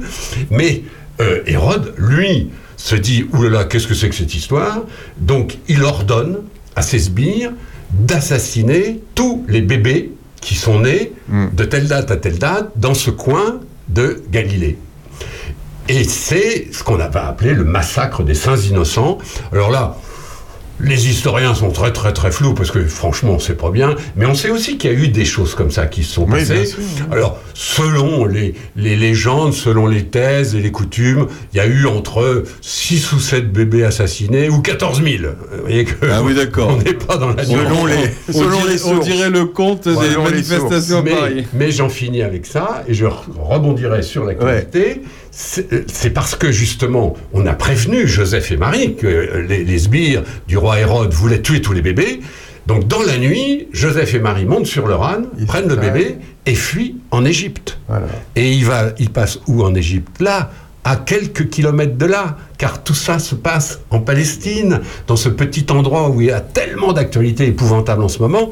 Eh ben, il passe au large de Gaza, Voilà. puisque ils vont en Égypte et vous savez que la fameuse bande de Gaza où il y a cette guerre en ce moment, elle débouche sur quoi? Sur l'Égypte. Et ben voilà, on y est. Vous voyez qu'en 2000 ans, on a la même carte et on participe des mêmes événements. Bon, super, merci euh, Bernard. On- Est-ce qu'on se tenterait pas encore un, un appel à Sandrine?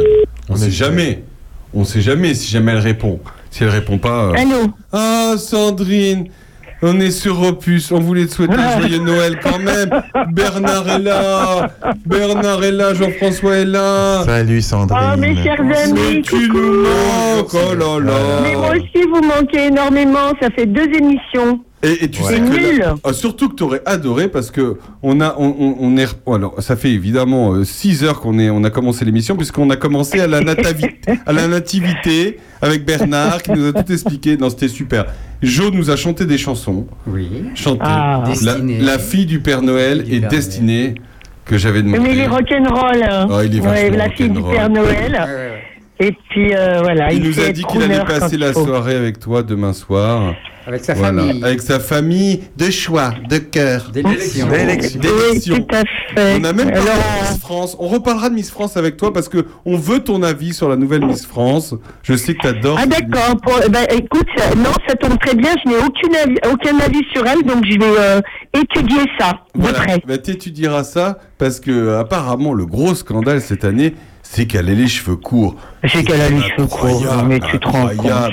Non, mais il faut, Rien il faut- non, mais- il faut travailler, Sandrine, là-dessus. Ah bah ouais, travaille on a là-dessus. bossé- C'est fou on ça a quand bossé- On a bossé comme des chiens. hein, renseigne-toi et la Bon bah d'accord. Alors je vais travailler là-dessus. Ça marche. Bon, on te, souhaite un, Volontiers. on te souhaite un très joyeux Noël, ma petite Sandrine. Gros gros bisous mes petits chéris. J'espère bisous. qu'on se verra pour euh, se faire des gros bisous et des cadeaux. Mais voilà, la semaine veux. prochaine. Quand tu veux pour la semaine Je prochaine. vous embrasse Allez, fort. bisous. Gros bisous. Gros bisous. Bisous. À bientôt.